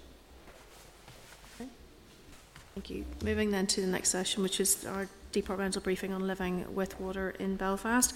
At page 93, we have the departmental briefing paper. At page 122, we have the background briefing paper. And again, um, Hansard will record the meeting. And we'll welcome um, Simon Richardson, Director of Living with Water Programme, and Stuart Whitman, the Programme Manager of Living with Water Programme. You're both very welcome um, to the committee this morning. It's good to see you both. Um, I understand that you'll, you're going to make a presentation and then members will follow up with some questions. Yes, Chair, thank you. And thank you for the opportunity for us to brief the committee today on the Living with Water programme, Strategic Drainage Infrastructure Plan, which is entitled uh, Living with Water in Belfast. As you will be aware, the Minister launched a public consultation on the plan last week, the 11th of November, and that consultation will uh, run to the 29th of January. We have a presentation which I think is in your, your pack. Um, I think it starts at page 93, um, and we will refer to each page as we go along just for to aid, to aid us getting through. Um, Chair, there are 29 slides. We will move through them very quickly. Okay. Um, I know your time. We're all pushed for time. The reason I wanted to, this is the presentation we will use during the consultation process, and I felt it was very important to provide the full presentation to committee members today. If that's okay, no, that's, that's good. That's okay. We'll move through it very quickly. So the first slide is on page 93. It's just an introductory slide uh, introducing myself as Programme Director and Stuart here, my colleague, as the Programme Manager. Page 94, the plan itself is set out in four sections. Uh, for today's presentation, I will lead us through sections 1 and 2, and Stuart will lead through sections 3 and 4. So section 1 is setting the scene, and moving on to page 95, a bit of background. Back in 2014, following a number of um, flooding events, the executive at that stage uh, approved the development of a strategic drainage infrastructure plan for Belfast. Uh, the aims were to protect against flooding, enhance the environment and grow the economy. And I will come back to those key aims through the presentation. And to take that forward, the Living with Water programme was established as a multi-agency programme led by the department. Going forward, once we have the plan developed and approved, we will then develop uh, planning guidance to allow integrated drainage to be developed for other plans across Northern Ireland. So moving on to page 96, the scale of uh, the plan area that we're covering, the geographical area. Uh, you'll notice the six dots around uh, Belfast Lough. Those are the six wastewater treatment works that discharge into Belfast Lough. And the area was set as the catchments that actually feed into those wastewater uh, treatment works. The, the area is uh, divided into four study areas. We have three land-based study areas and, and Belfast Lough itself as a study area. Page 97 then takes us on to section 2, which is the case for change. And then if we look at pages 98 and 99, throughout the document we have used illustrations and graphics to, sh to show the Living with Water approach that it's catchment based and we're, you know, we're trying to manage water uh, through the catchment. Now, uh, page 98 uh, highlights some of the, existing infrastructure. I'll not go through that, you can see that for yourself. And also on page 99, it looks at some of the problems and highlights some of the flooding problems, which then takes us on to, to page 100 and the first objective that we, that we want to try and deal with with the plan, and that's to protect uh, against flooding. And we want to do that by managing the flow of water through a catchment from source to sea. And we want to use integrated sustainable schemes uh, and try and utilise green spaces in urban areas. If you look to the map to the left, there are 12 areas of significant a potential significant flood risk across Northern Ireland. Four of those areas are included within the plan area, so that shows the level of flooding risk that there is within the plan area. On to page 101, we have a few photographs there which, which show the, the, flooding that's happened in the past. Bottom left is Lattice Drive in Belfast, and that's surface water flooding back in 2012. Top left was back in, in 2014 when we had a tidal surge, and the harbour wall was within centimetres of being overtopped. And then the photograph to the right is out of sewer flooding, which is particularly nasty for, for individual homes. Moving on to page 102, um, the enhance is the next objective we have, and we're looking to enhance the environment through effective wastewater man management through the provision of uh, blue-green infrastructure to benefit local communities. What we want to do here is improve the water, water quality both within our rivers and in Belfast Lough. If you notice the, the, the, diagram to the left in Belfast Lough, again we have the six wastewater treatment works, and you will notice the shellfish waters in the protected areas. Water quality in Belfast Lough is a key driver for us uh, through this plan. On to page 103, uh, the photographs again showing the pollution. Bottom left is the Forth River, and that's fly tipping along the Forth River. Top left is debris that we've uh, NI Water have removed from their sewer system. Uh, rubbish to the left and fats, oils and greases to the right. The photograph to the top right, I just want to pause on, Chair. This is scaffolding over the Blackstaff River in Belfast, and that was to accommodate a concert, the stage of a concert in Boucher Road playing fields. You can see the, the debris on the, on the scaffolding. That's uh, sewage-related debris coming out of combined sewer overflows.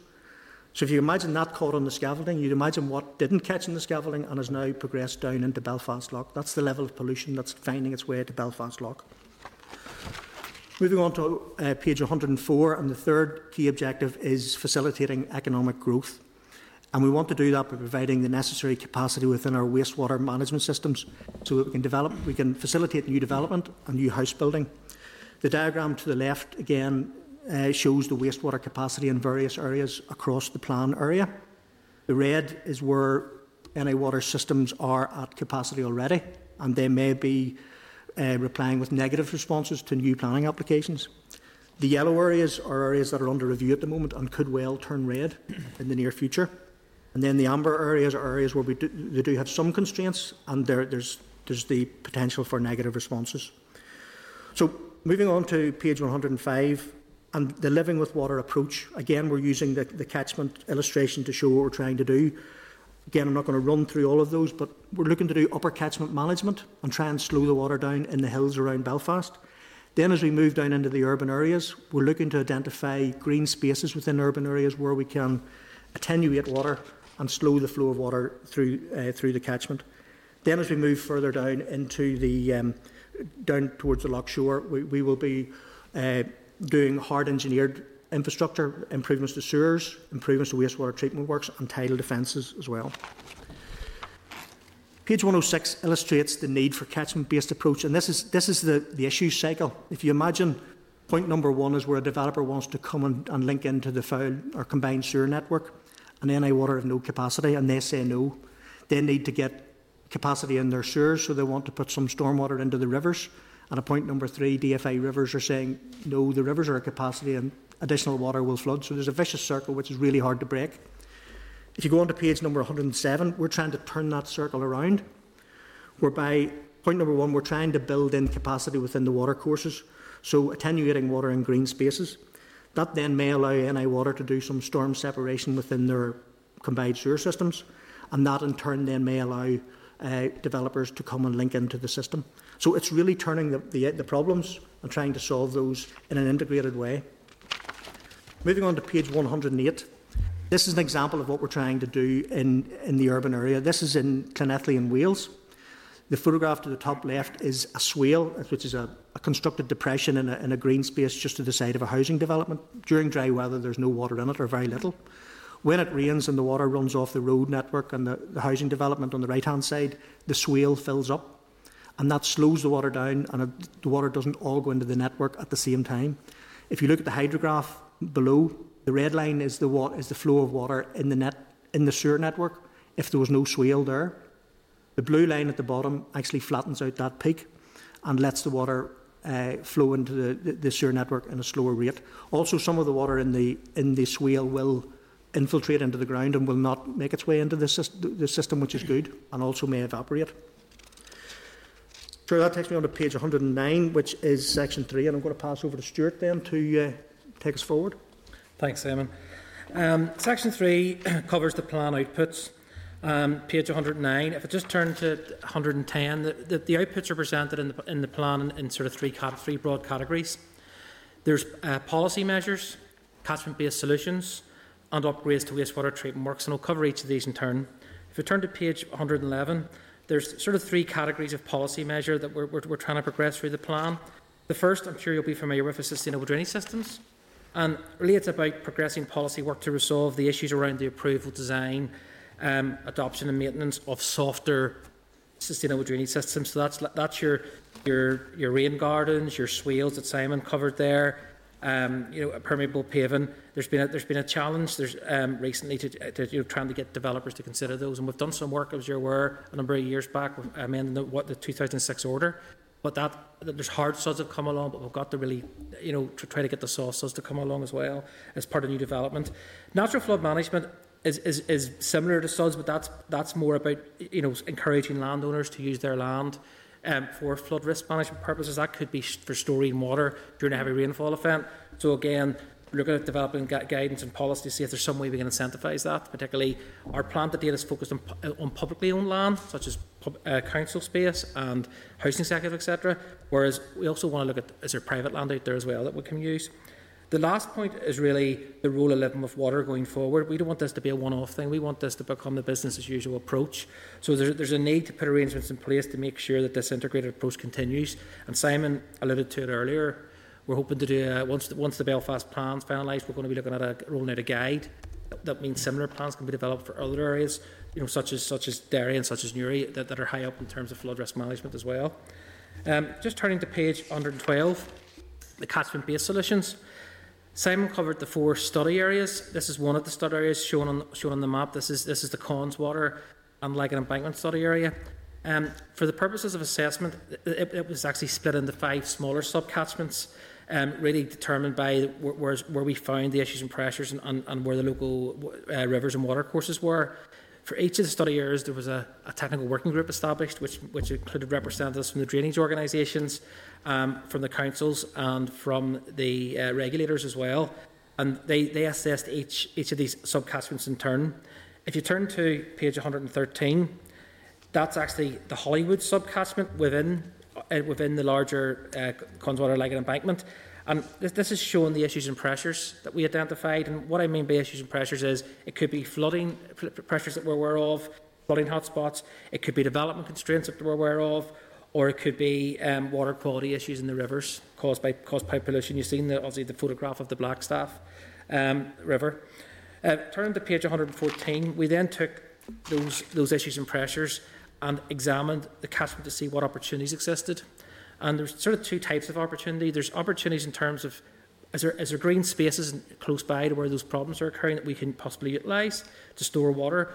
Or are there existing schemes being done by government, capital schemes that we could piggyback on, for example, and extend the remit of to, to include some, some drainage works? So after we'd done that approach, we came up with a series of sort of concepts, and I will go through these in detail. These are in the plan, but for each of the sub-catchments, the, these concepts were then put together. And if you turn to page 115, that's sort of zooming back out, and that's showing you the whole of the Connswater and Lagan embankment study area. And as you can see, there's a, there's a multitude of these concepts that we've, we've developed. These now these have to go through detailed appraisal and design before they become shovel-ready projects and of course are subject to funding availability. But it's really the starting point of us saying, look, there's another way of doing this. There's another way of, of, of manage, managing uh, rainwater and uh, you know, through the catchment. If we turn to page 116 in your packs, um, I won't, I won't uh, dwell on this too. The, this is the, the third key area, which is the wastewater treatment works. It doesn't matter how much blue-green infrastructure we do in the catchment. There's a sewage load produced from, from households and businesses that has to be has to be collected and pumped and treated. And really, the treatment works have there's three major upgrades that are needed. There's capacity increases to cover both current and future uh, sewage loads for growth. There's um, enhanced levels of treatment that will be needed to meet current standards to, to help improve the quality of the water in the loch and, and the rivers. And thirdly, so there, four of the treatment works have to have the outfall pipes extended, which is quite a major piece of work. Again, this is to do with the, the water quality and, and, and, the, and the environmental standards. Um, so that's set out in, in detail in, in, the plan as well. And it's no surprise we'll come to later, the, the wastewater treatment works make up the lion's share of the investment in this. Um, turn to page 117. Um, this is moving to the, the, the, last section, which is the delivery framework. The, the plan is a 12 year programme starting from April next year, April 2021, and running through to March 2033. And uh, it's, it's a long term programme but it's major, the reason it, it has to be done on such a long-term pro programme is because there's a critical path that has to be followed. There's certain things like the catchments have to be done in advance of the treatment works, etc. Um, and also just the sheer scale of the investment, it just would, it would, just would not be practical to be able to, to deliver it sooner. Um, if you turn to page 118, the blue-green elements are new to us. It's a new area you know, in terms of the storage and, and what have you. So um, there's a lot of modelling work that's required to take those concepts that I mentioned earlier through the actual uh, projects on the ground. So in the interim, we've identified a number of pilot projects that we want to work through to sort of learn how, how, you know, how, how you progress these new techniques. Um, the first one is Ballysillan feeds. That's next year, and it's actually there's a there's a, a three million pound project, urban villages project, being brought forward by the executive office with Belfast City Council to upgrade the, the playing fields, including 3G pitches and the like. We're hoping to piggyback on that, piggyback on that scheme and contribute um, uh, investment next year to do works to the water courses that pass through the park. Some of the rivers are actually are actually piped, so we're hoping to daylight those rivers and basically bring them back. And, and, and you know, not, not only will you have provide opportunity for the river to spill out and and and and, and flood, you know, you know, restore its floodplain, you also provide an amenity and biodiversity benefit as well. Um, that's a major project. The, the, the other three are slightly smaller. Forth River attenuation we're looking to work with the, the, the PEACE 4 proposals, which the Council, I think, um, was in the news, the headlines a number of weeks back. We're hoping to, to piggyback with their, with their works to, to do a greenway, um, also do some works to the river alongside that. That could include addressing some of the combined sewer flows, along with doing some things like leaky dams, where you, you, you allow water to continue. During normal conditions, the water flows down the river as normal, but whenever you get rainfall, it begins to back up. And it's all about slowing this peak flow of water down, you know, down the catchment during heavy rainfall. It's a bit like managing traffic during a rush hour. I try to, I always use the analogy: you're trying to slow it down and dampen it down. Um, Belfast Castle is a very small project, but it's, it's, it's about looking at an opportunity to, to, within the grounds of Belfast Castle to, to do to build a swale, to build a leaky dam, nearly as an education side of things. You know, what do these things look like? And it would be an opportunity. To, it would be a, to bring schools out and, and, actually see what these what these things are, what these features are. And then um, in Derry, as part of Living with Water, um, our minister has, has, has earmarked um, £130,000 this year to actually, um, as part of the A2 Buncrana Road scheme in Derry, um, we've extended the scope of that to actually to work with our roads colleagues to actually look at um, a study to see if we can, what if Living with Water approach can be can, can be rolled out in Derry, and that's, a, that's only just been, that's being commissioned as we speak. Um, turning to page 119, financing and delivery. Um, it's a huge plan, as I said. It's est currently estimated that it'll be around 1.4 billion pounds over the next 12 years. The pie chart there shows the, the split up, as you can see. Um, around 1.2 billion pounds of that is made up of wastewater treatment works and sewage networks. However, there's a significant amount of 200 million pounds that we've earmarked for blue-green infrastructure. We would hope that by doing the blue-green infrastructure, the scale of some of, some of the sewage networks could possibly be reduced, and certainly the whole life costs of some of the some of the works would be reduced. Just to finish, turn to page um, 120. This just shows you the, the initial profile. Um, as I mentioned, there's a lot of modelling work in the early years still needs to be done, so we're not really getting up to full delivery until the sort of halfway through year three and into year four. Um, obviously, this is an indicative profile. A lot, all of this will be dependent on. Um, obviously, the, I think you're being briefed next week by my colleagues in the department about the draft determination and what have you. Um, it'll all be dependent on, on, on budget availability. And just turn to page 121. Um, I said, uh, thank you for, for listening. And one of the things, the consultation period is to run to the 29th of January, so we'll be more than happy to come back and later and give you feedback of the responses as well. I know that would be really Thanks. helpful. Sure, that was a very quick run through, uh, quite a detailed that. presentation, but I think it was important to show you all the slides and, and may prompt some questions. So No, absolutely, and that was really useful. And obviously, we're, we're, we're well aware of the problem um, that's been highlighted over a significant big number number of years. Um, and obviously, you've carried out quite a detailed um, piece of work in order to get to this stage, and, and obviously looking at alternatives. And obviously, as I suppose time has gone on, um, there's been sort of more innovative methods as well that can be, be used in addressing some of these issues.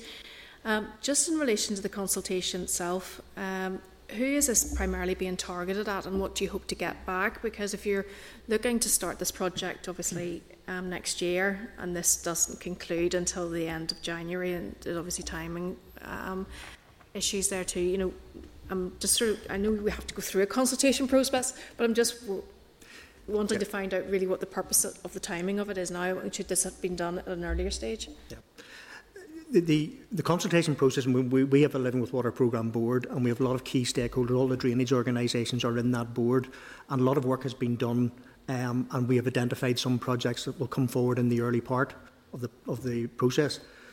The consultation process is raising awareness about what living with water is. I think there's a bit of an identity issue, you know, really what is it and what are we trying to do? And I think that is, is one of the key issues. There are other big organisations and landowners who aren't on the board, who that we've now brought in recently, uh, the likes of the National Trust, Northern Ireland Housing Executive, who are very keen to get involved with us to see how they can help not only us, but help themselves to manage their land and, and how best we can use that. So there is, I think the key element of the consultation is raising awareness of what living with water is, trying to tie up with landowners who are doing capital projects to see if we can if we can do mutually beneficial work, uh, and then trying to instill. Stuart talked about the road scheme and the A2 Buncrana Road. That scheme was actually brought to us by our colleagues in, in roads, um, and I think as we build awareness, people will come to us in relation to there might be a living with water element to this that is beneficial to everyone, and I think that is going to be the key the key part of what we do. The consultation process. This is a we're bidding for 1.2 billion pounds worth of money. If we'd done the consultation process earlier, we wouldn't have had the level of information that we now have.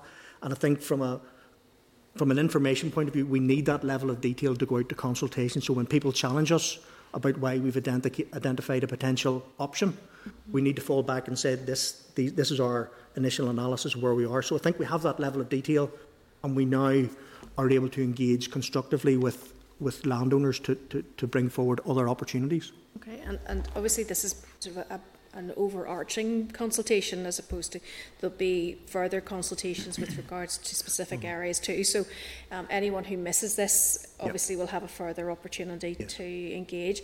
Um, obviously we're in a pandemic and the timing of this probably isn't helpful either. You're moving into Christmas period and all of those things. I suppose it, it is obviously difficult to get the right time. Um, how are you going to carry out your consultation? Well, we've we've uh, sent all our uh, the consultation document to all the relevant stakeholders and uh, tried to do it as widespread as possible. Um, we have uh, meetings scheduled with all the councils that are involved. um, all of the key landowners that I talked about, and anyone that approaches us for for uh, an information briefing on this, we will provide that. So it really is. It's really getting the information out there. And again, back to your point, you know, is it the right time to go? And it's a difficult time. I think that, I don't think there's any benefit in leaving it any longer. I think, as you say, we had to get it out there, and we will take every opportunity that we can. Stuart and I have a number of briefings like this set in the diary from now to Christmas, and I think that will be very useful to allow those uh, stakeholders then to to uh, provide us with their responses by the end of January. And it really is a, a sort of stimulator to conversation, really, isn't it, too? And if, Exactly. any, if anyone else has further ideas or concepts that they can bring to you. And we have found out, particularly with the councils that are involved, that the area takes in part of five council areas. And councils, in the discussions we've had, have brought forward schemes which they feel maybe have potential to fall into this living with water assessment. And we will certainly look at that, and I think that's another part of the consultation. If there's anything we missed, you know, we'll happily take that, take those things on board. That's, that's definitely a big thing. The list of concepts are not exhaustive. Some of those concepts, as we move through the process, will drop out. More will be added in. And one of the challenges was Belfast City Council sit on the board, and we've had a lot of engagement with them. We're conscious that with the other councils, because of the pandemic, it's been quite challenging. So the, the consultation will be an opportunity to hopefully, and as Simon said, we're doing a round of sort of Yeah. engagement with all the councils. Yeah, I don't think any of us should underestimate that this is a massive piece of work, It is. huge undertaking for the department. Um, Liz Kimmins? Thanks, Chair, and thanks to Simon and Stuart there for giving us um, such a comprehensive um, presentation. I suppose um, I'm, I'm delighted to hear Newry mentioned uh, as part of that because I was a wee bit concerned that it was it was focusing mainly on Belfast, but um, I know I've raised it before with Simon and others that um, Newry, I suppose, is one of the should be a high priority in terms of um, the flood risks there. Just on that, because obviously we've had NI Water in as well, talking about PC twenty one um, and and their uh, plans around that. Um, can you just kind of detail then the difference between the two, and and if um, funding will be taken from the NI Waters budget, or is is, the Living with Water uh, program going to be funded completely separately? Okay. Um, in, in relation to funding, obviously the uh, utility regulators draft determinations out at the moment for PC21, um, and I think there's a presentation next week.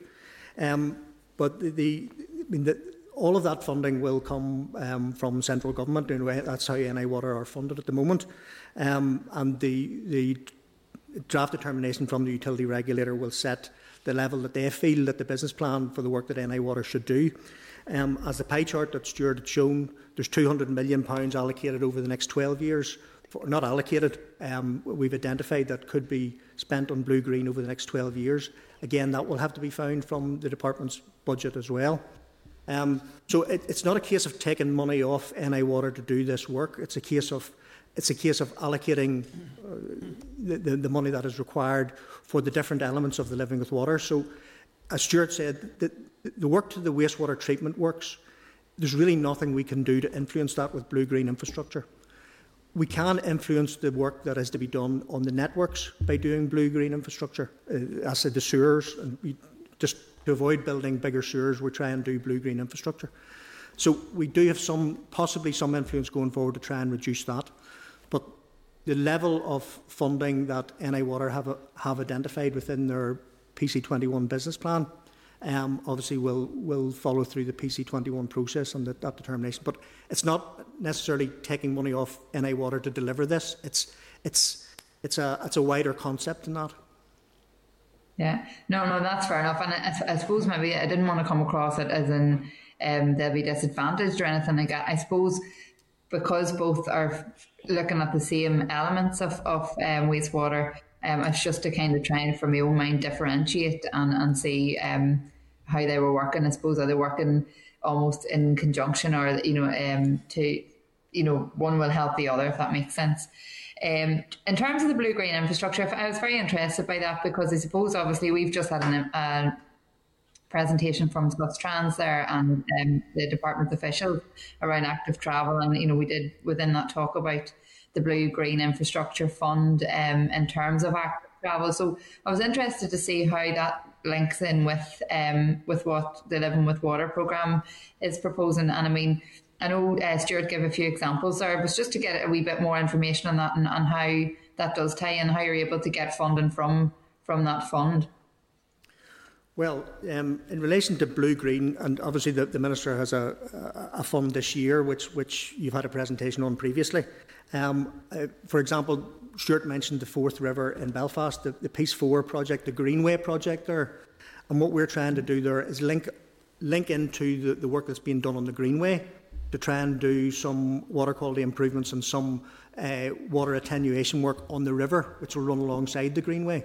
So I think the two complement each other. You know, you can have a greenway there, but if you have a filthy river, it's not very pleasant to, to, to, to walk or cycle along. Um, whereas if we can do the work that we want to do on the blue side, of, the blue element of it, we can hold the water back um, when it's wet, uh, and obviously the, improve the water quality. So there's there's a flooding benefit, there's a, a environmental water quality benefit, and also there's a, a amenity benefit in how it looks. So it's really as I said before, it's trying to identify capital schemes that councils or any other body are providing for, for, that we could tie up with. Um, and I think, you know, getting back to your question about the, the, link between NI water and living with water, and it's it is a subtle one, you know, and, and that's something we're trying to do over the next consultation period to show that what living with water is. I mean, NI Water are a, a drainage organisation, as are DFI Rivers, as are DFI Roads and they will have to deal with their individual problems as they see it or issues that they have. Living with Water is trying to bring those organisations together to bring forward strategic, strategic solutions that may provide other opportunities that the, the, each organisation on their own wouldn't be able to bring forward.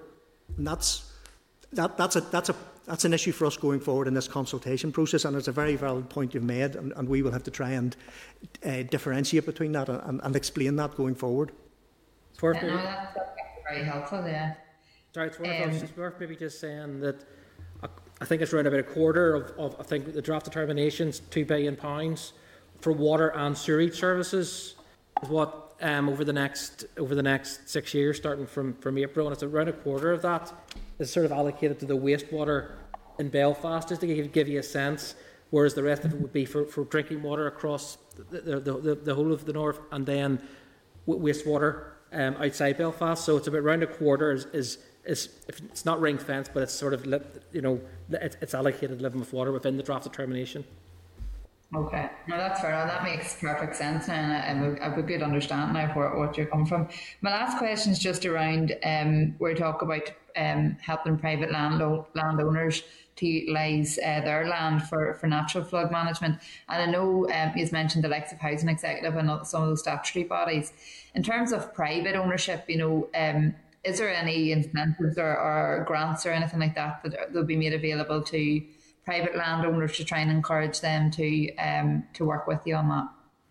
That's that's one of the policy proposals that um, the department um, needs to is, needs to, needs to consider. Um, I highlighted earlier that to date with the plan, our focus has very much been on the publicly owned land. Um, and I'm not saying it's low hanging fruit, it's certainly not easy to do. We've got a lot of work to do to even use those, those public spaces. But um, there's no doubt that there will be, as you, the, the further you move out the catchment, the, the more chance you are to move into private land, um, particularly in the rural areas. So, yes, that's an area that we need to, that, that, that, that we've identified for priority. Um, and you know, natural flood management, it's called. It doesn't always have to be. In, it can also be in the urban area. You know, so anybody, if there's a big private green space, for example. But at the minute, we don't have that mechanism. But that's something we, we, we're going, we need to look at. Okay, no, that's fair enough. Thank you both. Thanks, Chair. That's me. Thank you, Ms. Anderson. Thank you, Chair, and uh, thank you both for, for the presentation. I found it quite interesting and it uh, touches on a lot of work that, that I'm particularly involved in in Derry as an MLA. And given the natural base catchment management uh, scheme that you talked about, I know that you would be acutely aware in the first instance that wastewater sewage capacity is a problem across the north. It's certainly a problem in my own constituency. I'm sure it's a problem for, for many other MLAs uh, that will probably address you here today. My difficulty is that the Living with Water programme focusing only on Belfast when, for instance, in Derry, there have been housing developments stopped because there is equally uh, insufficient wastewater system uh, capacity in Derry too. So, with that, uh, taking that into account, um, the new decade, new approach. Uh, what kind of engagements have you had, for instance, with the British government and Irish government, who are contributors to this new decade, new approach as well, in relation to the funding that you're looking for? Because in the answer that you give uh, to my colleague um, around the NI water budget, uh, I'm just conscious of perhaps where the funding from that budget will concentrate on an area which needs it. I accept that Belfast is in capacity, but I also want it equally accepted that so are areas like Derry. Just well, on the, the PC21 business plan that, that NI Water have at the moment, um, yes, there's a proportion allocated to living with water, mm-hmm. which is the, the programme that we're doing, and it's, it's based along the geographical plan that we showed. In addition to that, there is uh, funding, sorry, there is a bid for um, uh, wastewater treatment works outside of Belfast. So it's not, there, there's, it's not all of the wastewater treatment uh, money is not just allocated to living with water in Belfast. There is a proportion of it allocated to areas outside Belfast, and that's included in their PC21 business plan. So it's not a Belfast and nothing. It's, it's the Belfast approach is being, being looked at under living with water. Uh, the rest of Northern Ireland at the moment isn't, but I would like to extend that out, and that's why I'm very keen to grasp the, the, the project in Derry, which Roads brought to our attention, because it ticks all the boxes for living with water and it allows us to look at opportunities right through the catchment uh, along the, uh, the A2 Buncrana Road.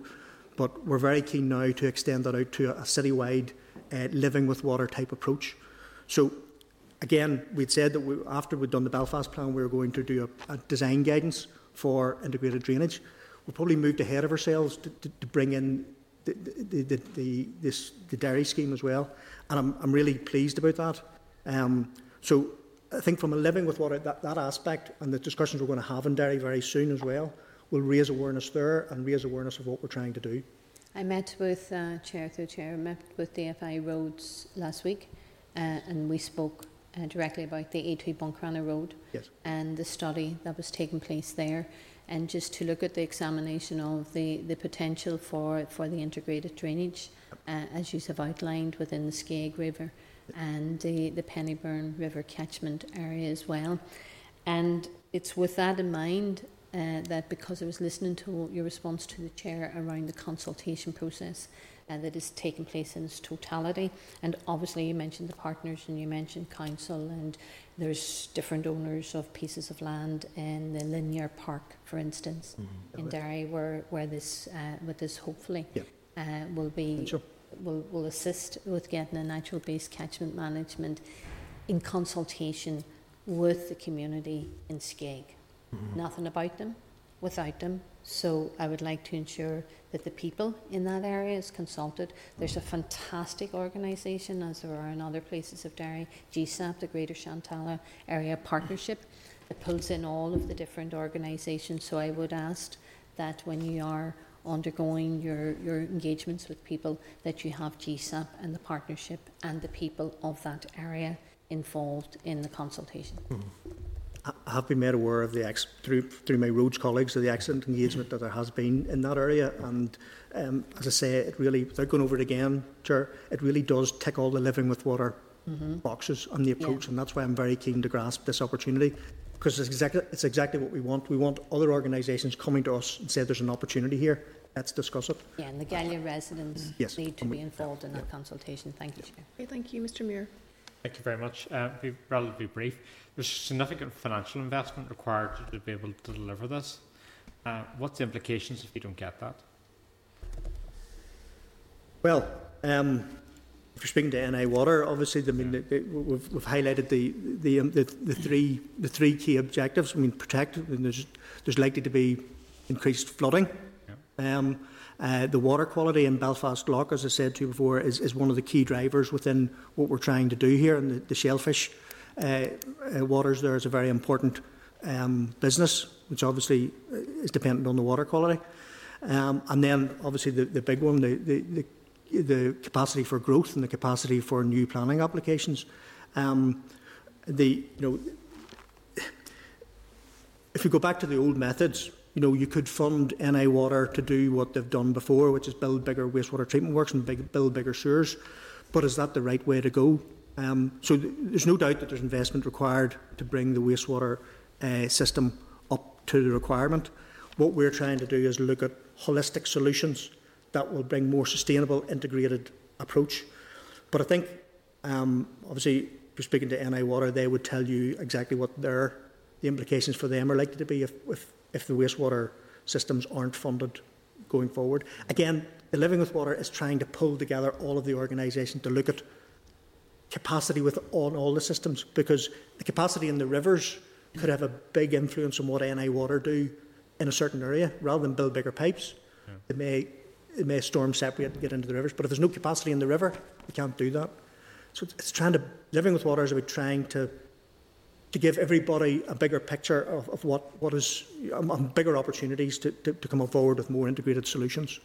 It's worth saying as well that it's a 12 year plan. One of the big challenges is not just about getting the money, it's about how you get the money. And the, the idea of being in one year budgets is very challenging to, to plan for the longer term. So hopefully, by having a longer term approach, you know, at least you can, you know, you, you can't deliver an integrated solution unless you have that longer term approach because then you react to when you get the money, and you tend to do the easier solutions when you react. So, well, next year is going to be a one-year budget, and that's a result of decision yeah. by Treasury. Also, mm-hmm. the Chancellor's made it clear they want to balance the fix in the medium term, which obviously brings concerns around the bringing back austerity in terms of the old policy of the UK government. Um, and the issue for me is that if we do, this money isn't forthcoming, there's beaches in Helens Bay and Crawfordsburn and Ballyholme in my own constituency. People go swimming in those beaches on a, a daily basis, for these to them. especially in the current weather. Is there an implication then that would be saying that the bathing water quality is not of sufficient standard if the money isn't invested in this? Well, that, that would be for the individual organisations to look at. Again, what we're trying to do with this, we're trying to, um, if the money is available and the money is forthcoming, how is it best spent? And how do, what delivers the best overall solution for Northern Ireland PLC? Um, so there, underfunding or lack of funding going forward will have serious implications. There's no doubt about that. Um, but again, what we're trying to do within this programme is show what we can do with the money and show what the outcomes will be if we do this.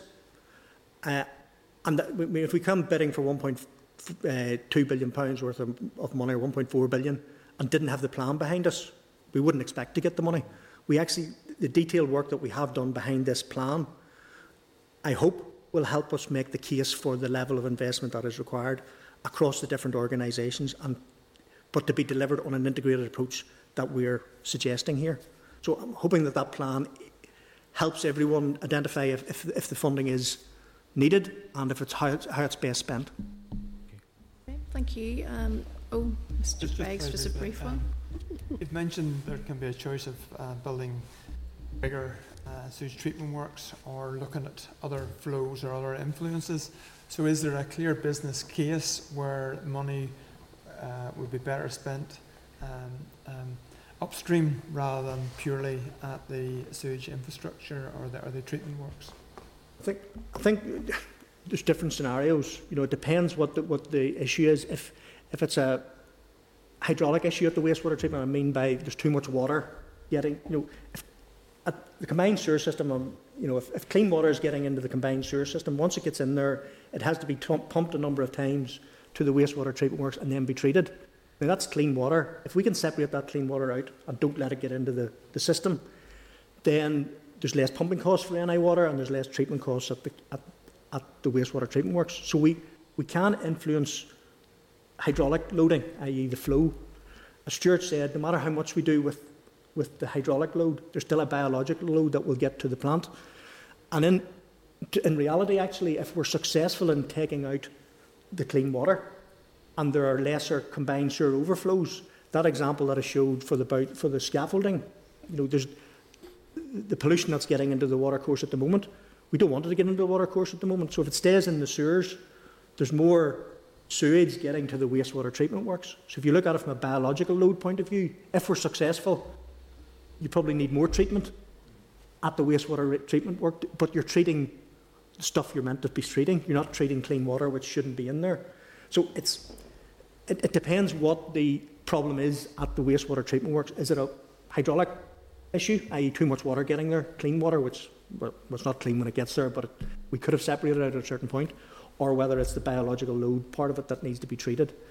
And, and there, there, there will be different scenarios for each one. So, and then just finally, uh, in terms of it up, upstream, um, I suppose ponding to avoid uh, yeah. peak flows.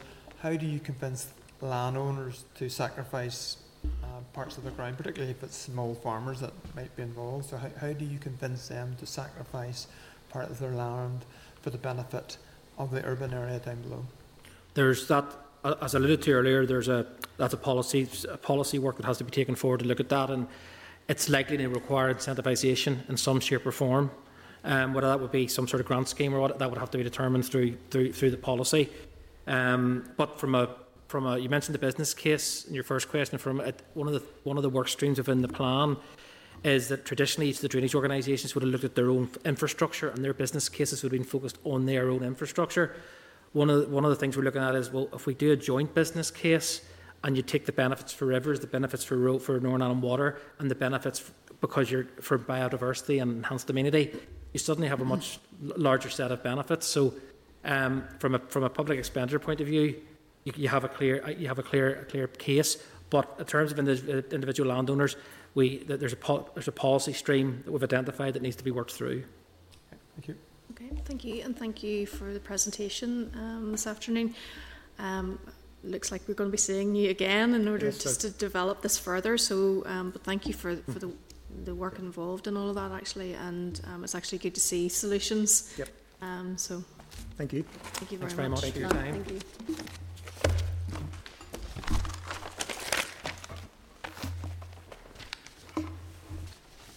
Members of content, I think we leave this at this stage and just return to it again. Yeah. Okay. Moving then to our forward work programme, just draw your attention to that. Um, this is our schedule of work until um, the Christmas recess, and that's at page 124 if you're content with that. Yeah. Um, any other business? I don't have anything to raise at this stage. Anyone else? No? Thank you. Just advise you all then to just maintain social distancing um, as you're leaving the meeting and remove all your own um, papers, water bottles, etc. Uh, the date and time of the next meeting is next Wednesday, the 25th of November at 10am in the Senate chamber. Meeting's now adjourned. Programme signed.